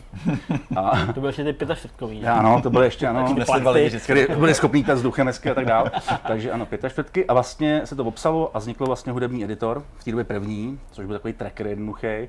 A od té doby mi to zůstalo. Mm-hmm. Přísám Bůh jsem nechtěl dělat hudbu, ani zvuky, nic jsem z toho nechtěl dělat na začátku, ale pak mi to chytlo a už to jede se mnou celou dobu. To se musíš nějak ale jako profesně rozvíjet, ne? Aby se dostal tam, kde jsi vlastně teďka, že jo? Co- Studoval jsi pak třeba dodatečně, nebo jsi úplně to vynechal, všechno si dělal doma, Hmm. samouk? Nebyl YouTube, žádný informace To nebyly. štěstí si neměl ne, já jsem to štěstí. Ne, já jsem chodil různě po studiích, jako myslím tím zvukových a hudebních studiích vlastně a koukal jsem těm skutečným profikům jakoby pod ruce, což byla první věc a druhá věc prostě klasika, prostě jsem se člověk musí naučit doma. Hmm. Furt, furt, furt. Ale mm, já měl hrozný štěstí na lidi. Jo. Já měl štěstí na projekty, na lidi kolem sebe. Že omylem někomu vypadl prostě nějaký člověk a UP, vezmeme na tějku, prostě do toho pojďte, uděláme to. A bylo to super, protože vlastně jakoby šlo to, ne že by jakoby jednoduše, ono to stálo hodně práce, protože aby se s tím člověk mohl začít vydělávat, tak zatím jsem musel normálně pracovat. Takže 8 hodin někde prostě pracovat a pak teda těch 8 hodin prostě dělat hudbu, zvuky. Začínalo se většinou jakoby hudbou, protože zvuky nikdo nepovažuje za důležitý. Přitom jsou super důležitý, jasně. Přitom jsou super důležitý, ale to je vlastně až jakoby vývojem času, že zjistili ty firmy, že ku podivu potřebujeme teda asi zvlášť jako hudebníka, ale to se dá i najmout, hmm. ale hlavně potřebujeme toho zvukaře, který tomu dá nějaký jakoby mm, další rovinu té hry. Takže v podstatě jako, slyšel jsem nějakou teorii, no říkám, že to je pravda, jo, ale že ve filmu hudba a zvuk dělá třeba 40%. Jo, z filmu, u těch akčních filmů tuplem, tam je to úplně jasný, hmm. že prostě bych to dal bez zvuku, tak nic, jo. Ale u té hry, že to je nějakých 30 až 40% taky. A to už je hrozně vysoký procent, hmm. jo. Takže vlastně jakoby většinou zvukařů je nejmí na firmě, nejlépe jeden, že jo, to je úplně úžasný. to platí teda speciálně pro Česko, že jo, prostě, hmm. ale zahraničí takovým zvukem jako není, tam ty velké firmy většinou prostě mají kolem, kolem 10 až 20 prostě lidí v jednom tom týmu. Dneska třeba Bohemia Interactive prostě to má úplně stejným způsobem, ty mají prostě nějakých, já nevím, 7-8 lidí, což je super, to už se dá s tím nějakým způsobem pracovat. No a hold, hold uh, se zjistilo, že prostě ten zvuk je tam zapotřebí a že prostě hold je dobrý ho, to zvukaře tak nějak tam mít, aby teda tam plácal ty zvuky, hmm. takzvaně plácal.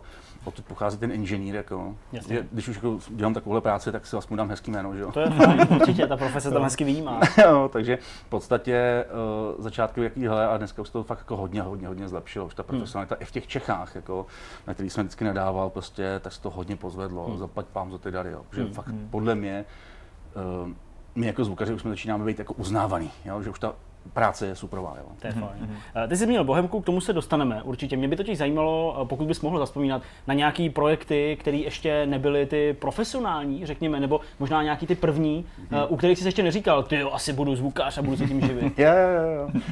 Dneska ještě pořád to dáme se někde stáhnout, ještě pořád na tom Commodore C64 vznikla hra s mým výborným kamarádem, nějakým 2H. to když se najdete na internetu, tak to je sranda. Hlavač, ano, prostě Jan Hlavatý, není co řešit. Jako. Takže uh, v, udělali jsme hru, která se jmenovala Foton, teda on udělal hru Foton a říkal, člověče, asi bych potřeboval toho nějaký zvuky, jako odrazů a takové věci syntéza úžasný a hudbu, joj, takže to je moje první hudba, jako vlastně vůbec, jako do, to byl nekomerční projekt, ze kterého se potom stal vlastně jako lehce komerční, protože možná dokonce v této budově se na kazetě jako prodával tady ten produkt, možná na disketě ještě se prodával tady ten produkt. Tady v Kotvě. Tady v Kotvě, protože tady, myslím, jedna nevím, firma měla prostě obchudeček malinkatý. Hmm. Super. Hmm. Takže byl první, první projekt prostě. Hmm. A když bys měl zaspomínat na tu dobu, kdy se to právě začalo lámat a řekl jsi, ty možná se tím fakt můžu živit, tak eh, u jakého projektu bylo, nebo v jaké firmě, nebo v jaké části uh, tvé hmm. kariéry? Já jsem dělal jednu dobu člověka, eh, který pracoval, co to bylo za firmu? Reston Electronic, který prodávali elektronické součástky, mm-hmm. jo, pasiva, aktiva a tak dále. A mm, nějak prostě jsem se po domácku dělal tu hudbu furt, takový jako koníček, že jo. A najednou přišel nějaký člověk a povídá, hele člověče, někdo na kolejích na Strahově hledá někoho, kdo by jim dělal hudbu a zvuky. Jako. Jsem říkal, ježíš, má, tak to, to musí dělat nějaký profíci, že jo, to nemůžu dělat já. No, on to byl Marek Španěl Aha. a spol. A hledali zrovna do mrazíka, eh, hledali prostě někoho, kdo by jim prostě udělal hudbu, plus nějaký věcičky k tomu ještě, což bylo super, protože to byl fakt jako už docela jako profi dílko, jako, už mi to překvapilo. Jasně. Eh, Mezitím bylo nějakých pár amatérských děl no, různě pro projekty, já nevím, eh, v Bochovské Trading se to myslím mm-hmm. jmenovalo v té době ještě, tam byly trošku finanční problémy. Ahoj. A e, v podstatě na Amigu to bylo na PC, vlastně na ty staré ještě, ale ten mrazík vlastně byl první přelomový, protože mm, vlastně s mrazíkem souvisela hra, která se jmenuje Flashpoint 1985 Jasně a tam jsme jako zahájili nějakou blížší spolupráci mm-hmm. a já jsem vlastně zjistil, že už mi nebaví klasická práce, jako někam docházet a jsem byl musel být v obleku a kravatu a úžasný. A že vlastně baví spíš ta hudba mm-hmm. a to zvukaření. Mm-hmm. Takže vlastně tam začal úplně ten přelom, jako, že to fajn, tak se o to vrhneme. Jakoby.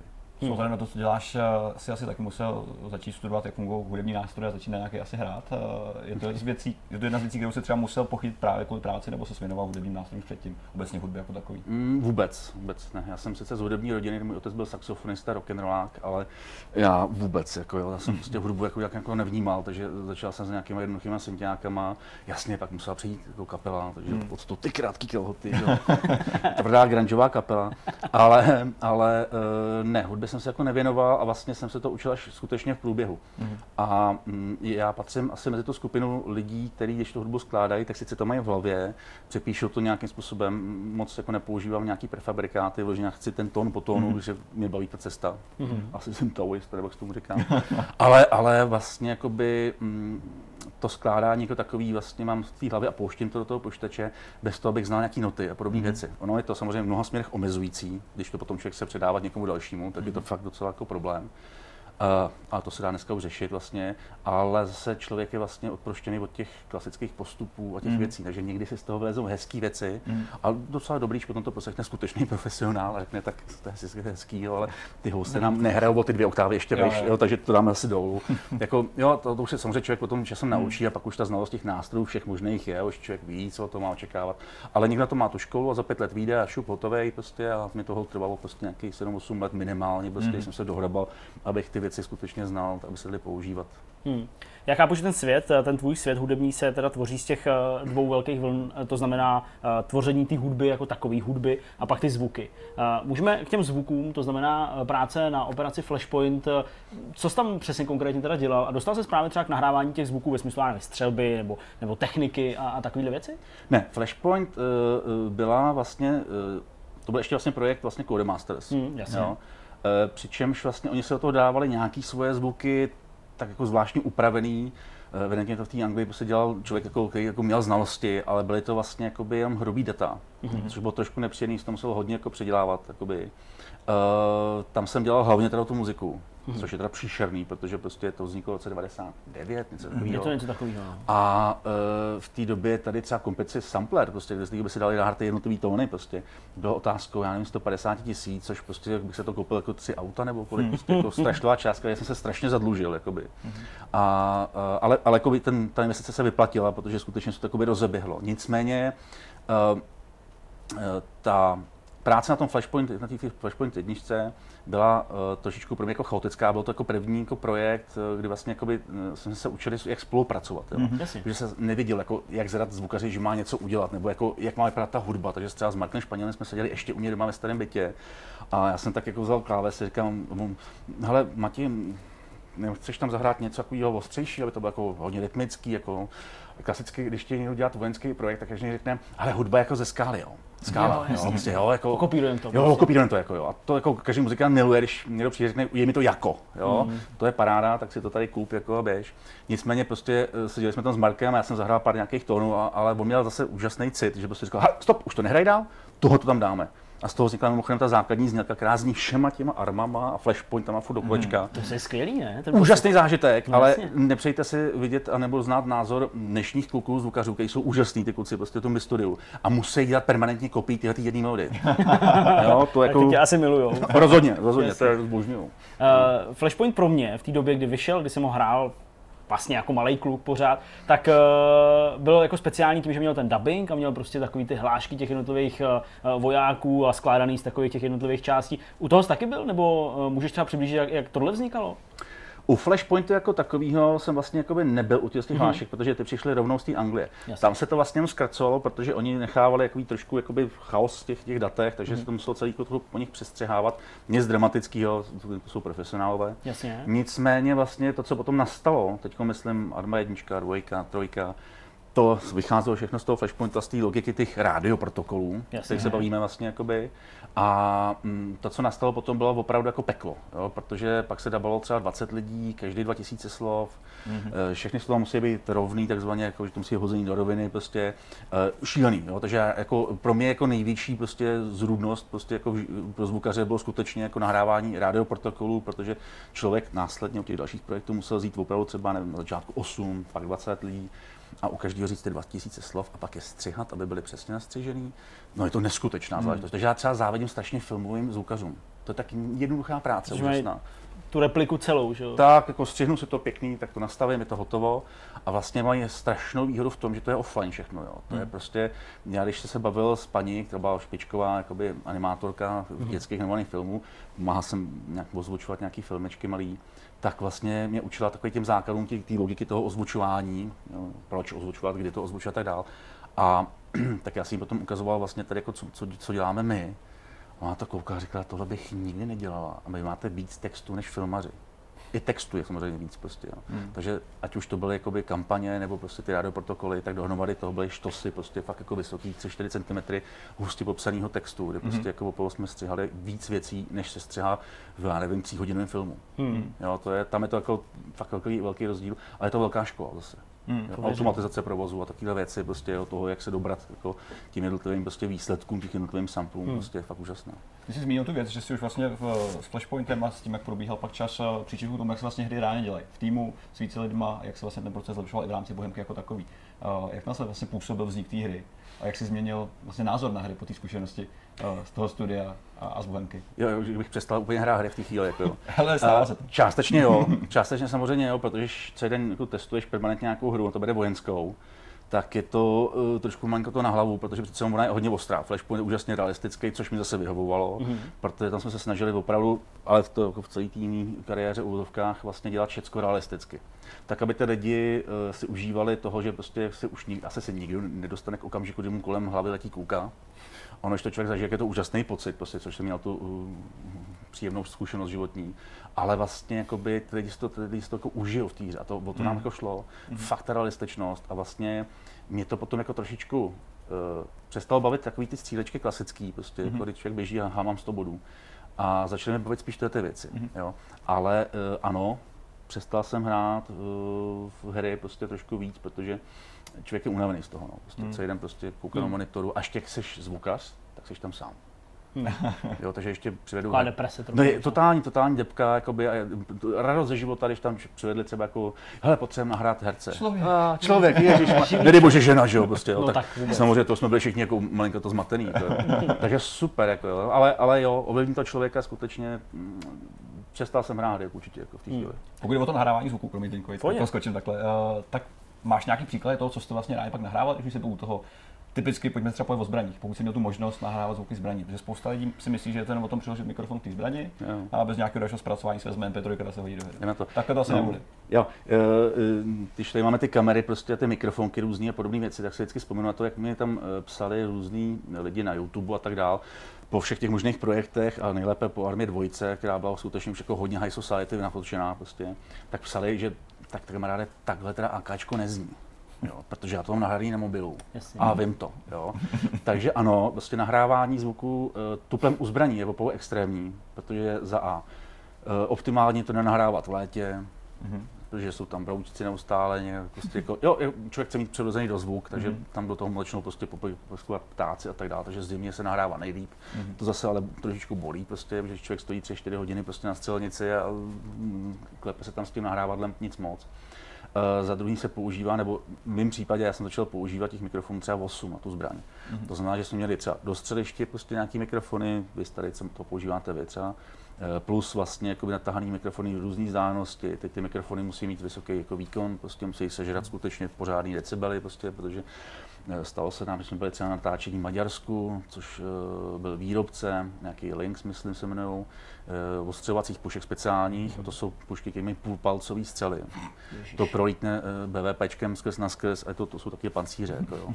Úžasná zbraň a ten výstřel znamenal, že eh, když měl někdo ucpávky do uší, tak to stejně bolelo. Mm-hmm. Že museli mít velký sluchátka, uzavřený sluchátka a tam jsem skutečně ty mikrofony, opou, jakoby, to byl, to byl opou pro blízký kámen, jako, mm-hmm. prostě, jako, protože ty mikrofony, eh, který mají třeba 150 decibel, prostě jako maximální ten akustický tlak, tak eh, už tam měli velký problém, což je jako hodně. To je mm-hmm. prostě 130 decibel, už člověk jako fakt extrémně bolí a tohle, tohle mělo prostě ještě víc. Jako. takže jo, takže prostě na 8 mikrofonů z různých vzdáleností, eh, směrový mikrofony, stereo mikrofony, prostě ty pušky klasický filmový v podstatě, protože někdy člověk chce slyšet třeba u závěrku, co udělá, prostě Mm, pak jasně. se ta zbraň nahrává ještě offlineově, to znamená prostě se jenom prostě na prázdno cvaká s ní, prostě, protože lidi chtějí mít, když mají prázdný zásobník, se, takového. Hm, když se s tím kolem. zásobníky a Hmm. tak dál, prostě práce s těma, s těma patronama, eh, házení patron uh, na různý materiály, mm. že člověk asi nenahraje po výstřelu těsně, že mu to dospadlo prostě jako mm. nevím, na plech tanku nahoře prostě. Jasně. To všechno se nahrává zvlášť, prostě tak, aby to bylo interaktivní, abych tam mohl s tím dělat cokoliv, kdykoliv, jakýmkoliv mm. okamžiku. Tupem u té army, která je prostě podle mě naprostá jako špička, co se týče realističnosti, teď nemyslím jako zvukový, ale všeobecně jako kompletně, tak tam to bylo pohodně náročné, protože těch zbraní se nahrávalo já nevím, co jsem prostě sehnal za lidi, co se dalo různě, tak jako my jsme spolupracovali s Českou armádou, takže veškerý jejich zbraně, mm-hmm. plus potom jsme si najímali různí lidi, co mají různé tak jako zbraně. Sběratele. Sběratele, plus samozřejmě všechno oficiálně, protože to zase člověk úplně nemůže plně. Spolupracovali jsme nějakou chvíli s, s, v podstatě jakoby s českou policií, na ty mají taky jako zajímavé zbraně pro mě. Mm-hmm. Dostali jsme se vlastně českým výrobci vlastně eh, dříve prostě vzor 58, dneska už dělají úžasný breny a podobně. Jasně. Mhm. A to byla teda úžasná zkušenost, protože tam nás um, doslova zaškolil člověk, který to všechno vymyslel v podstatě, jako byl šéf vývoje, takže úžasný, to bylo jako bomba. A tam se člověk i zastřílel z těch nových zbraní a bylo to úžasný, máte tu krabici nábojů prostě pro sebe, 50 zásobníků a teď to tam šije, to lítkou prostě jako automatem. Fakt krásný zážitek. Takže mimochodem to tomu patří, jo. Prostě eh, spousta lidí nadává na své práci, ale eh, já jí miluji z toho důvodu, že si můžu hrát. Mm. Jako kdo si může hrát ve své práci. Kdo může střílet ve své práci. Kdo může jezdit kamionem. Tak, jako pokud není teda úplně jako masový vrah, že prostě, jo. Ale, ale, ale, skutečně třeba jako my jsme, já jsem se třeba počil to možná potom vidíte na videu, vlastně počil tanky prostě v Lešanech, mm-hmm. že jsem jezdil s osmi tankama, prostě úžasný, jako jo, prostě letadla, stíhačky, mm, no prostě všechno, jo, to prostě, mm. že já jsem to hrozně spokojený, já se fakt hraju, jako. Mm. No to zní jako hodně práce, proto určitě eh, se nabízí otázka, jak se v tom dokázat zorientovat, v jednotlivých těch filech a tak dále. Vznikl u tebe nějaký systém toho, jak si to rozstřídit, jak s tím pak pracovat, nebo jak jsi to prostě zpracovával? Mě to fakt zajímá. Jo, takže rádio protokoly a tisíce samplů.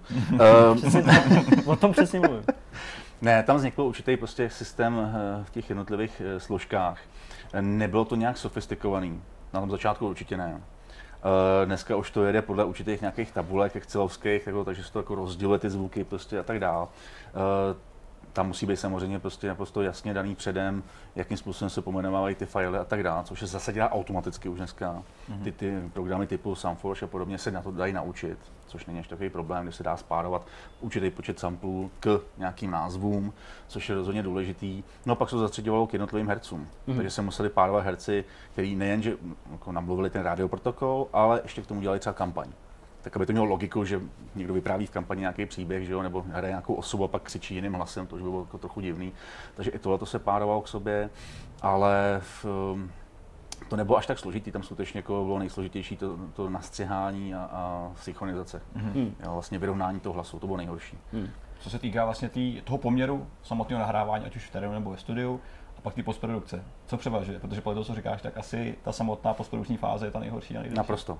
To se týká absolutně všeho. Hudby, zvuku, dubbingu, hmm. prostě. Tam vždycky ta, ta postprodukce eh, je nejdelší. Prostě. Um, klasicky. Uh, spousta firm z toho herního průmyslu, co jsem tak měl možnost potkat, těm designérům, ať už to zvukový, nebo mapový, hmm. nebo já nevím, příběhový, nedává žádný velký prostředky do ruky nějaký editory a taky věci. Mm. Dneska už to je lepší samozřejmě. Na začátku bylo tak, že mm, člověk měl akorát prostě textový jako editor a hezky si tam vydefinoval ty zvuky a pěkně jim dal nějaký řád, prostě co mají dělat ty zvuky a tak dále. Což samozřejmě sebou přináší, prostě jako programátoři to milují, že samozřejmě. Všechno eh, to, No, textově samozřejmě to vede. Žád, žádný tahátka, ne, ne žádný ne, vůbec ne, bez grafiky. Tak, ale eh, to, to přináší sebou to, že člověk má jako docela slušný přehled, jakoby. Mm. ale u zvukaře to znamená, že vlastně mm, musí napsat definici, spustit hru, poslechnout a zase zpátky a zase zpátky. A pořád lítá. Což u, u rádio protokolu bylo docela jakoby průšvih, protože těch herců bylo hodně, těch slov bylo hodně a neustále se to pouštělo hmm. tím způsobem, takže na to vznikaly takový malinkatý tooly, že se jako pomáhalo, že i teda zvukař se uznal za, za člověka, jo, že, prostě, že, to jako, to že tam žijete v té noře, teda, ale OK, poskytne mu nějaké, hmm. nějaké prostředky. Takže já už je to zase lepší, hmm. prostě, ale eh, nej, nejzábavnější nahrávání v exteriérech, teda pro mě, hmm. já to miluju, prostě, protože dneska vlastně, když v SCSC natáčím jakýkoliv kamion, prostě cokoliv, uh, například když se dělalo vlastně natáčení uh, crashů, Mm-hmm. Protože samozřejmě všichni víme, jak zní například, když se honí prostě dva borci prostě na dálnici a jsou tam ty svodidla a to, to tam narazí a dělá takový to pískání, ten pískavý zvuk, tak jsem říkal, to je super, prostě, to je paráda, tak to nahrajeme taky, že jo. Měli jsme kaskadera, prostě, což byl nějaký snad mistr světa v hoření a bourání. V Hollywoodu vyhrál ty ceny opravdu jako fakt profík, jako ultra profík. Musím říct, že to jsem nezažil nic, nic takového strašlivého, protože on mi řekl, pojď si sednout do toho auta se mnou. Ale to bylo zrovna jedno z těch aut, co jsme měli půjčený, vlastně, nebo teda jako koupený, jako, tak mělo řízení vpravo. Mm-hmm. A on si to potom sednul a já jsem říkal, budete mít problém, že jo? On říká, ale nic, neptej se, kolik chceš hodit hodin. A já jsem si jako, já nevím, on říká, ne hodin, aha, jo, jako už otočky. A já jsem říkal, tak jako, když kolik jich uděláte, tak kolik uděláte. No, tak to záleží na tobě, pět. Já jsem říkal, pět neuděláte. Jako.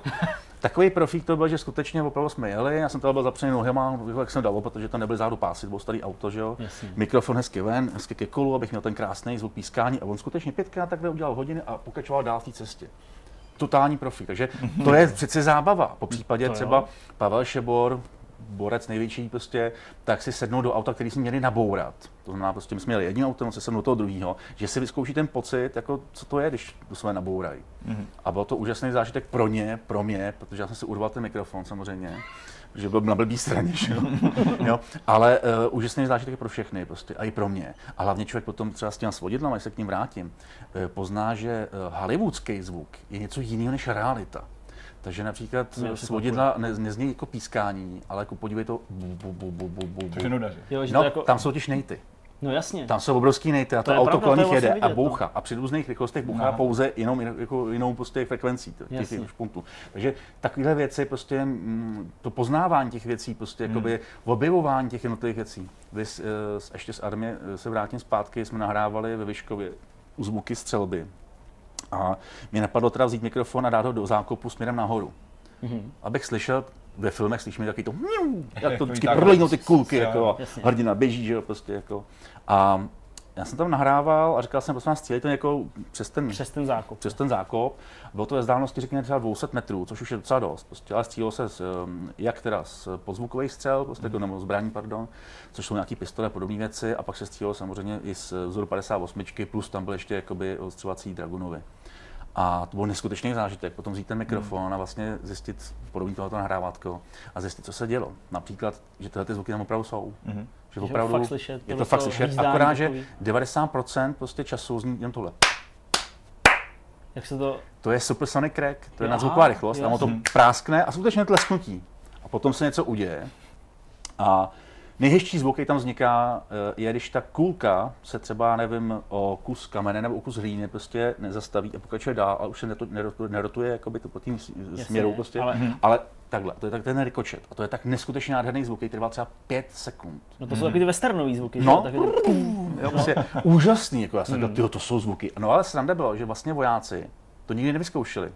Vojákům nestříleli přes hlavu, no. takže v podstatě jakoby jsem jim potom poskytoval zpětně tyhle ty zvuky, aby to pouštěli těm klukům, prostě aby mhm. věděli, co to vlastně dělá, že oni to vlastně neznali. Co mají čekat. Jo, takže jsme vlastně jako zpětně poskytovali určitě takové poznatky prostě jakoby těm vojákům a byli za to vděční, jako oni nám poskytovali zase svoje příběhy, prostě jako, to bylo to úžasné. Hmm. Prostě. Hmm. Čímž chci říct, že třeba teď, co se děje v tom Afganistánu, tak je to super, protože prostě ty kluci tam se užívají v úzovkách, hmm. jako, žádná senda. Ale jako mm, tady ty nahrávání těch externích zvuků, to bylo prostě, to je pro mě jako základ, že já to miluji, prostě, mm, mm. to adrenalin. Mm, tahle ta vášeň proto je určitě jako důležitá, protože když člověk dělá nějakou takovou uměleckou práci. Teďka poslední dobou se strašně řeší uh, na nějakým celosvětovým problému Rockstar, Red, Red Dead Redemption a tak dále, tak se řeší uh, crunch, řeší se doba v práci a tak dále.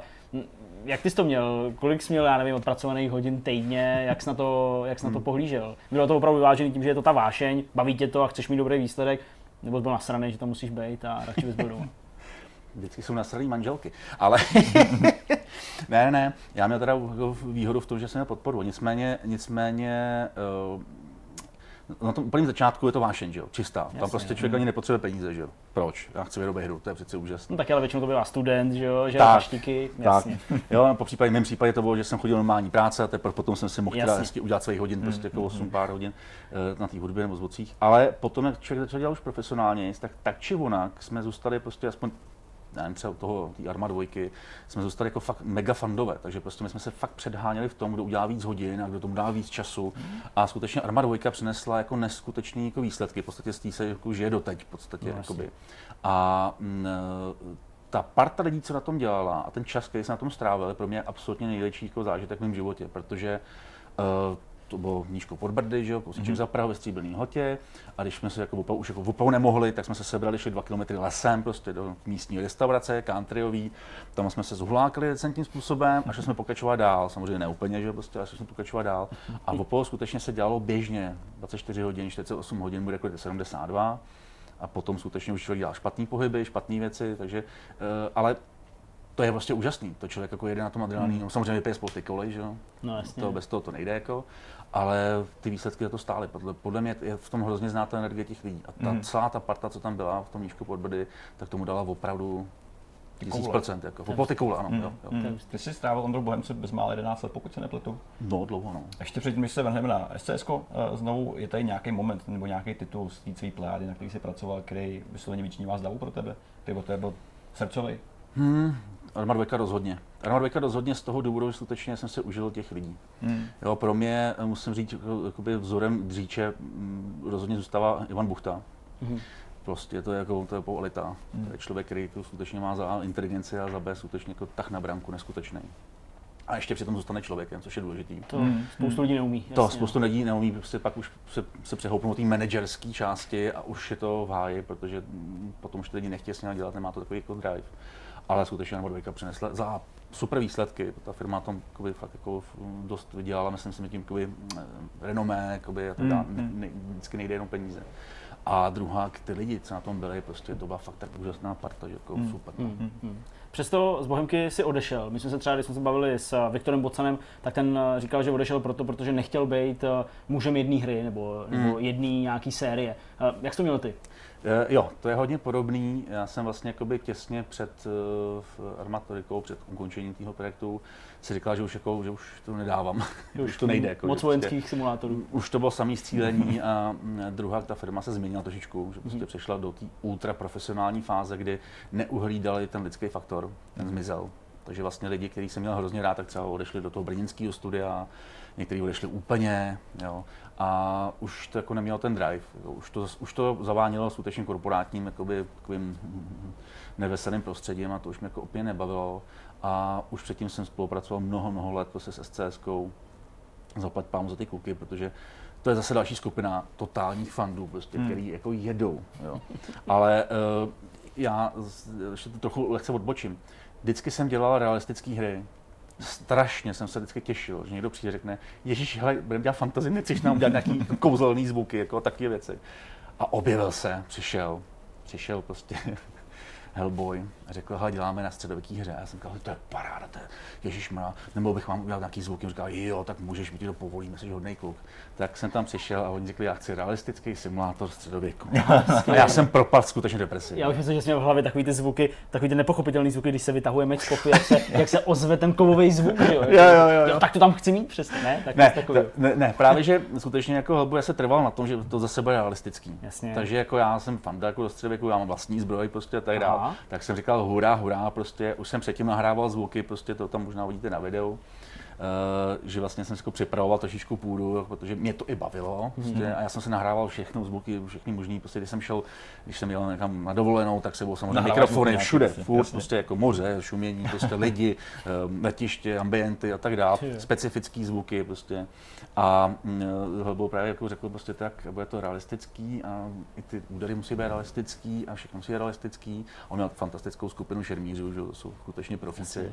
Takže jako kluci mi tam prostě ukázali, jak jako do toho řezat pořádně. Já mám třeba kamaráda, který dělá zbroje a zbraně, prostě, takže zase jsem se zajel za ním mm-hmm. a zadali jsme si jednotlivý zbraně a už jsme to tam řezali, mm. prostě, takže super. Prostě, jo. Takže když u toho Orhoru jsme, tak eh, co teda si mm, tam dělal, nebo na čem si spolupracoval, protože si tam nezůstal pracovat? Tak... Eh, ne, to byla jenom krátká návštěva, podle mě jako kluci potřebovali skutečně se dohrabat nějaký beta verzi, mm-hmm. tak mhm. aby se dostali dál a měli to vymyšlený perfektně, tam prostě jo. to bylo čistě o tom, že já jsem si to chtěl jako vyzkoušet. Aha, jo. Takže, takže mhm. děkuji, že mi to poskytli tu možnost v podstatě a nějaký zvuky jsem tam vytvořil, Rozumím. nějaký, jo, bylo to v pořádku. Mm, mm, mm. No a pak teda SC Software, eh, ty jsi říkal, že jsi tam teda spolupracoval už dřív. Eh, jak ta spolupráce probíhala? Co jste dělali společně ještě předtím, když jsi byl teda v Bohemce? A... No, já jsem byl vždycky jako freelancer, takže jsem si dělal, co jsem potřeboval, nicméně Bohemka byl jakoby Jasně. můj základ. Jo A e, oni přišli se CSky a říkali, je, my děláme takový huntingový hry.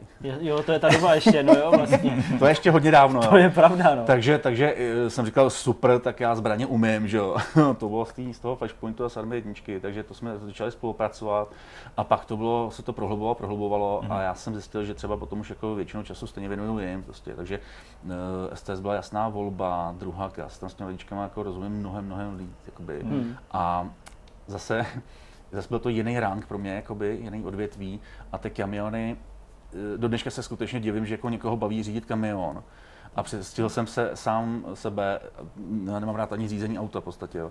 jak řídím dvě hodiny kamion s volantem, jo, a pak si říkám, co blbnu, jo, prostě, jo, a skončím, jo, a kroutím, jo, jo ale uh, ono to má něco do sebe, relax, relaxační hra, vyloženě relaxační To je hra. pravda, no. A a dokazuje to, jsou ty prodaný miliony kusů, prostě, že ty lidi to fakt relaxovat. No, chtějí relaxovat, ale to bylo pro mě jako taková výzva, že jsem říkal, jako super, ty kamiony mě fakt jako baví, ale Hmm. Eh, zase vlastně CSK byla ve fázi, kdy prostě jako, jak to bývá v normálních firmách, že vlastně jakoby programátor řekne, zvuky nepotřebujeme, to je pohodě, jako, to tam stačí jenom vektorová grafika, to stačí. Jo, jo to, to, to, je, to, byl Ondřej Španěl, že jo, š- který vymyslel v celý Flashpoint, to tež prostě, že jo, SCSC zase, Yes. že Martin Český, famózní programátor, jeho mozek neskutečný, prostě, a tak či onak, že jo, zvuk, no, jo, tak nepotřebujeme. Ale časem se tomu dohrabeme všichni prostě, takže se dohrabali i jakoby, ta SCSK a vlastně začali, potřebovali to trochu víc jakoby, prohnat, aby to bylo lepší prostě a zlepšovat to a tak dále. No a začali jsme takhle spolupracovat a už to jede fakt docela dlouho. No. Ty už si přišel z Bohemky vlastně docela, řekněme, jako naskylený. Uh, je to něco, co se musel učit znovu, nebo nějaký nový výzvy v tom, v tom způsobu nahrávání, v tom tématu, v tom, co si vlastně zpracovával reálně? Rozhodně třeba speciálně těch kamionů, ty jsou docela specifický ku podivu, protože se liší třeba takový ten americký s tím dlouhatánským čumákem, mm-hmm. který má motor před, jako před, tím, před tou kabinou a evropský to má pod, pod tím zadkem v podstatě. Uh, druhá, každý ten kamion, každý ten výrobce má nějaký specifika. Mm-hmm. Uh, nebudu mluvit o francouzských kamionech, ale, ale, Ano, ale, ale, ale skutečně třeba uh, starý kamiony krásný, tak ty měly výfuky venku, takže člověk si tam nastavil mikrofony. Zase uh, to se dělá v plné jízdě, uh, naštěstí existuje omezování 90 km za hodinu, tak což občas ta mrtvá kočka teda vezme, občas ne. jasně. Člověk to musí dobře nastavit a teď to nahrává z různých poloh, což jsme třeba nenahrávali ani tanky v tom případě, že tank řve skutečně jako obrovská koule, jakoby, když to tady ten kamion, když k mi přijíždí, tak zní jinak, když odjíždí, že jo, prostě, teď nemyslím Doppler, jako to ne, jo. ale, ale prostě jsou tam specifika, které mě hrozně baví a je to, když jezdíte dva dny s kamionem, jako jo, kdy jezdím s profíkem Irinem, Irinem Štalmachem, že jo, prostě jako, tak eh, to je úžasný, protože za člověk na všechny kouká z hora, že jo, No, což je super, může dělat toho kamionáka. Jo. A druhá, k, ty lidi to hrozně tam oceňují, ta komunita.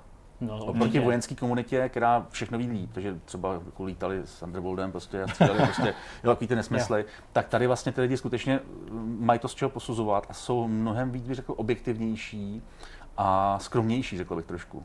Takže vědí, že třeba teda my nemůžeme poskytnout nějakou technologii teď okamžitě prostě a jsou v klidu, řeknou jasně, dobrý, my se nějak pomůžeme, prostě po případě to necháme být, počkáme se, až to bude hotový. To je i super komunita těch lidí. Mm-hmm. To je radost pracovat, Je, určitě no. jo. Hmm, To rozhodně. je skvělý. Uh, vzhledem k tomu, že jsi tam byl fakt dlouho, co se týče vývoje prostě traků a, a tak dále, tak uh, kdo přišel s tím skvělým nápadem, že tam bude to rádio? Protože to mně přijde jako úplně geniální věc. To bylo podle mě od počátku. Jo? Já myslím, že s tím přišel zrovna Pavel, abych jako Aha. Pavel Šebor, a nejsem s tím úplně jistý, bych to řekl. Jako. Všechno, co se netýká, mě nezajímá. Ne, ne. Jen prostě jako, jo, to, Ne, to rádio je to skvělý nápad, Dával, no. je to, je to boží. Ono takhle vlastně vznikly potom úžasný rádia, který vlastně jako fungují dneska jako normální rádia. Jo, a což takové UK a podobně, což je úžasný prostě. A ty lidi to opravdu, opravdu poslouchají pravidelně. Jako klobouk dolů. Celá, říkám, ten projekt, na to jsem teda strašně hrdý, mimochodem, což je jakoby, ne na své práci, a to, že jsem se vždycky dostal k nějakým prostě lidem, kteří jako byli úžasný. Hmm. Ať už to byla Bohemka, prostě, jako, ať už to byli kluci se STSky, prostě, nebo jsou, tak eh, to jsou lidi, kteří prostě tuhletu republiku fakt proslavují. Hmm. A poznal jsem to na vlastní kůži, když jsme byli natáčet něco prostě v Americe, nějaký kamionky zase. A tam opravdu třeba kvůli nám na výstavu jel člověk, ty ty čepičce, kamionák, ale obrovský chlap takový, jel tisíc mil, aby se s náma mohl podat ruce. Jako. A my jsme na té výstavě nevystavovali. My jsme tam prostě se šli jenom podívat, ale dali jsme to na Twitter, nebo někam se to hodilo Jasně. prostě, a on tam prostě přijel a teď nás tam hledal v té hale. A nebyl sám, kdyby byl jeden, tak dobrý, ale on jich bylo několik prostě, a byla to taková, řekněme, prostě menší výstava někde Louisville, prostě v Kentucky. Jako, jo. oh, vy jste z Čech, prostě my vás známe, SCS, jeho paráda, American jako, no, Trucks, prostě super, jako jo.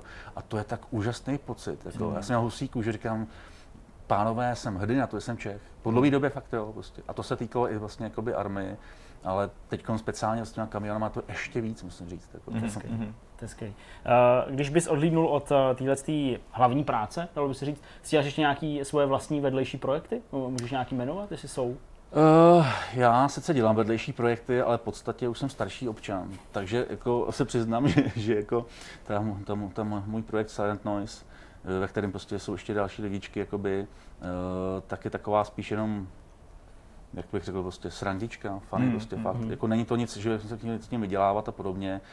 Uh, občas někdo napíše, že chce nějaký zvuky, že prostě chce nějakou muziku, tak se to provede, ale záleží na tom, co chce a do čeho to chce. Jasně. Jo. Mhm. Takže mm, když jsou nějaké jako menší projekty, tak eh, hrozně na to předám nějakým kolegům, kteří si chtějí třeba přivydělat peníze.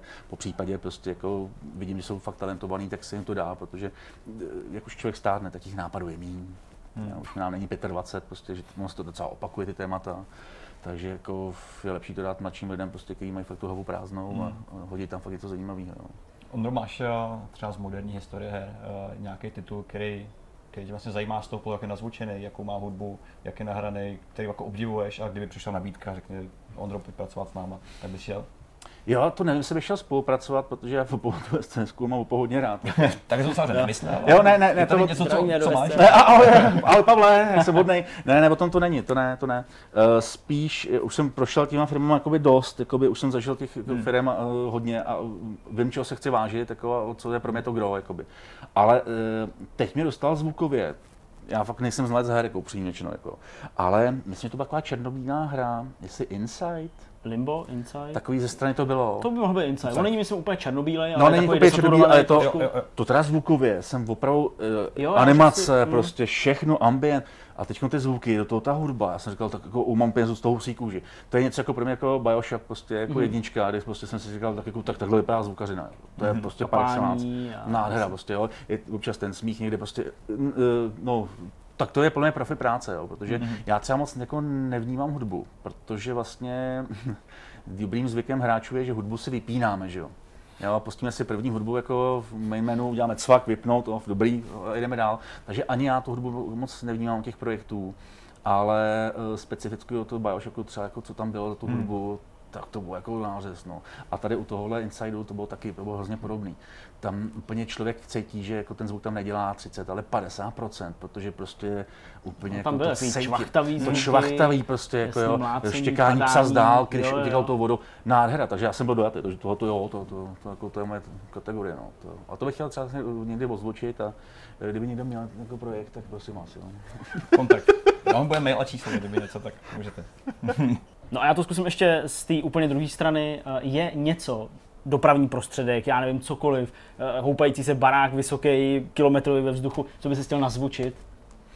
Ty bál, dobrý no. uh, jo, chtěl bych jednou si zkusit skutečně vrtulový z druhé války nějaký stíhací letadlo se nazvučit. A tím myslím jakoby mm, bejt v něm.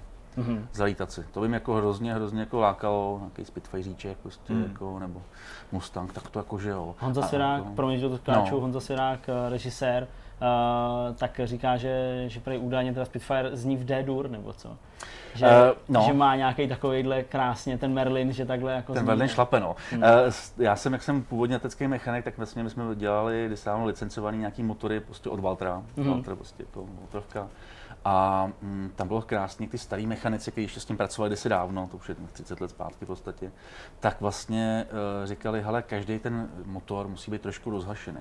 Mhm. Nesmí být úplně stejný. Ta dnešní moderní práce je super, ale on říkal, lehce zabrousíš tady, tamhle, písníka už povolíš, prostě všechno a ono to má potom hezký zvuk. A je to pravda, jako, takže Mhm. jako chápu, že to mělo harmonii. No. Ondro, předtím, než se rozloučíme, je tady ještě něco, co jsme třeba neřekli a co by si chtěl vzkázat divákům, nám, dát jim nějakou radu. Teďka je taková možnost pro tebe eh, poslat nějaký poselství světu. Já pošlu jedně svýmu synovi. Mati, čau. Jo, eh, jo, čau Mati, já jsem pořadu tady, je to úžasný, kluci jsou úžasný. Já budu normálně na YouTube. Děkuju moc, děkuju. To byl, My taky moc děkujeme. Matějka, děkujeme. Moc děkujeme, Díky moc. eh, zvukový inženýr a člověk, který eh, toho má ještě hodně před sebou ve smyslu toho, co ho čeká. Eh, Díky moc, díky moc a bylo to fakt skvělý. Takže doufám, že se zase třeba někdy u nějakých dalších projektů nebo nějak takhle budeme moc čuchnout a popovídat. Díky moc. Super, díky. Máme po skvělém rozhovoru s Ondřejem Matějkou, doufám, že vás to bavilo, myslím, že to bylo fakt super, to mělo energii, to byl dobrý rozhovor. Eh, Teď už jsme na konci, na závěru, my tuhle část točíme vlastně po té naší hororové části, takže pokud tady Petr říkal před rozhovorem, že tady jsou zambouny, tak jako skutečně už se sem dobývají a proto budu fakt strašně stručný, ale navíc pořád tematický, co se eh, dušiček týče. Eh, Pokud sledujete můj Twitter, tak jste se dozvěděli, že jsem si ve úterý točíme ve středu. Uh, úterý, tak jsme si pouštěli večer uh, s Markétou film od uh, spisov, spisovatele, režiséra uh, Shaymalana, Shaymalana, uh, film, který se jmenuje Znamení, hraje v tom Mel Gibson, mm-hmm. uh, Joaquin Phoenix že, jo, a, a tak dále. Je to legendární film, který je z roku 2002, je 16 let starý. Já jsem ho viděl svém životě tak třikrát, Mm, a to už, je, to už je na moje poměry jako hodně. A včera jsem ho viděl asi teda po čtvrtý, dejme tomu. A vlastně jsem si říkal, že to je přesně ten, ten druh filmu, hmm.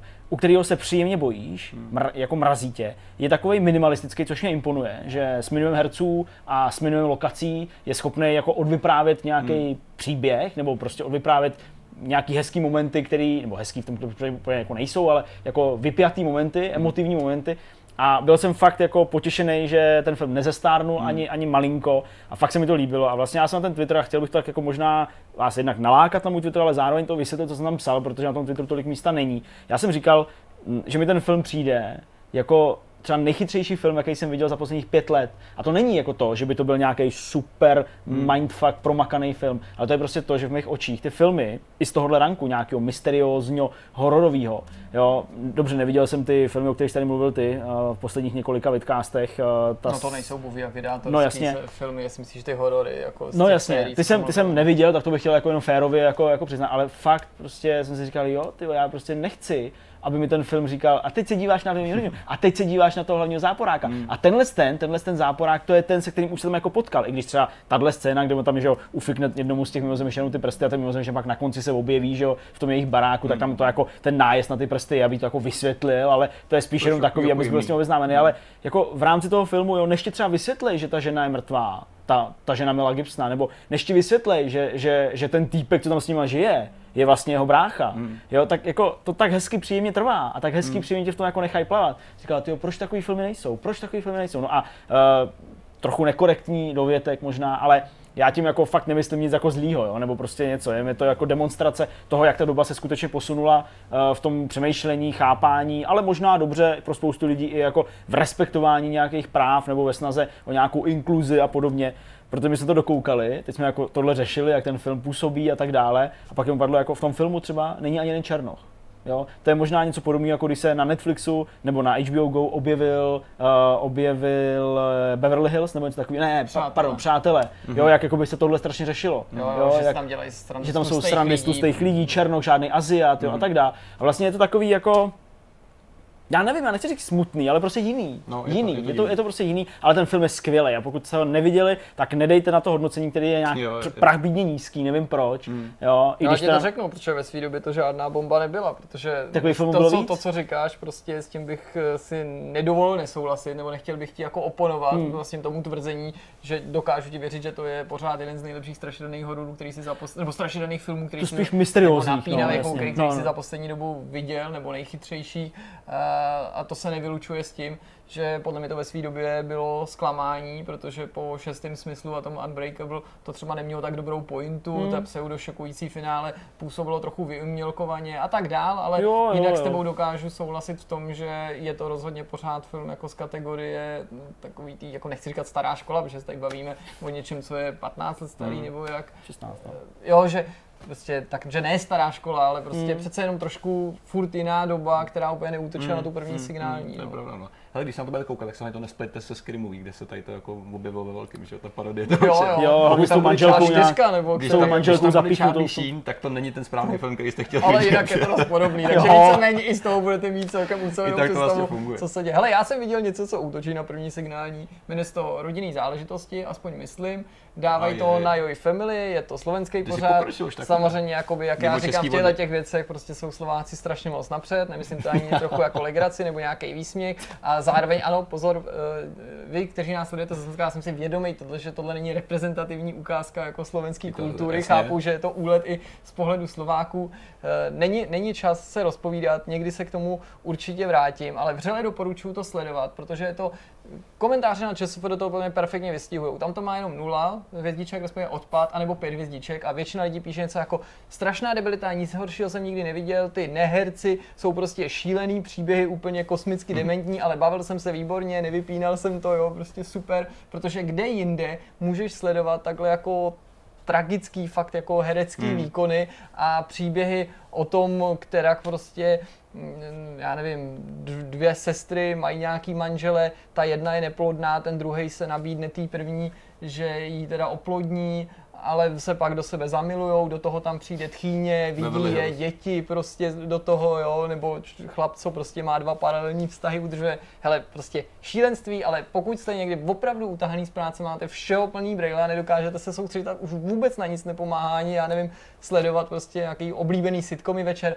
tohle, to si vypláchnete hlavičku úplně parádně, jo. Já to můžu srovnat jenom s takovým jako vizuálním věmem, kdy jsem tak unavený, že si večer sundám brýle a takhle koukám oslepený do toho blba, říkám si, pohodička, pohoda. Tak když prostě ještě chcete brýle mít a něco jako, aby se vám sypalo do té hlavy a rovnou to procházelo ven, nádhera. U mě ta intelektuální část asi skončí teda, protože tady jsem začal dobře, tak si to trošku z něčeho já to úplně oddělám. Na Netflixu je seriál Paradise PD. Uh, je to jako kdyby Simpsonovi dělali lidi, co je South Park. Zrovna takhle, je to prostě festival špíny, humoru o drogách, o sexu, o různých jako On vlastně kopíruje spoustu jako moderních věcí a dějů, stejně jako hmm. Simpsonovi, ale že si dělají srandu z takových těch věcí, jako třeba byl Cosby a podobně, že berou takovou tu, tu špinavější část toho všeho. Hele, já se tím fakt bavím, ale doporučit to někomu jako relativně dobrý, kvalitní humor nemůžeš, protože to je opravdu jako Chápu. totální zájezd prostě humusu, který pochopí opravdu člověk, který je jako vyřízený. Jo? A jako, koukněte se na to. Je tam, na internetu je scéna, na YouTube normálně pár scén, které jsou super, vystupuje na postava Hobokop a podobně, což je beznohovec, který, ze kterého udělali třeba policistu. Houboko. A takhle jako na takové úrovni se bavíme, takže to fakt, fakt je to dobrý, ale samozřejmě nemůžu říct, jo, Jasně. jako to kvalitní humor. Ale do toho, pokud se chcete trošku zabavit a nejste úplně, eh, řekněme, čistý, tak tady to bude něco pro vás. Nicméně, teď už je čas. Hele, je fakt Dneska čas se to ukončit, je to fakt, fakt špatný Měli dneska. jsme dlouhý rozhovor, dlouhý kecání, takže máme na to právo. Přesně, Musíme jít. musíme jít, ale byl to další perfektní Vortex, doufám, že jste se bavili, sledujte dál videa, komentáře, pište, hlavně komentáře, ty jsou nejlepší. A to je všechno. Jo. Mějte se hezky. Mně se Buďte pokouší infarkt. Ahoj. Jdeme. Ahoj. Ahoj. Čau.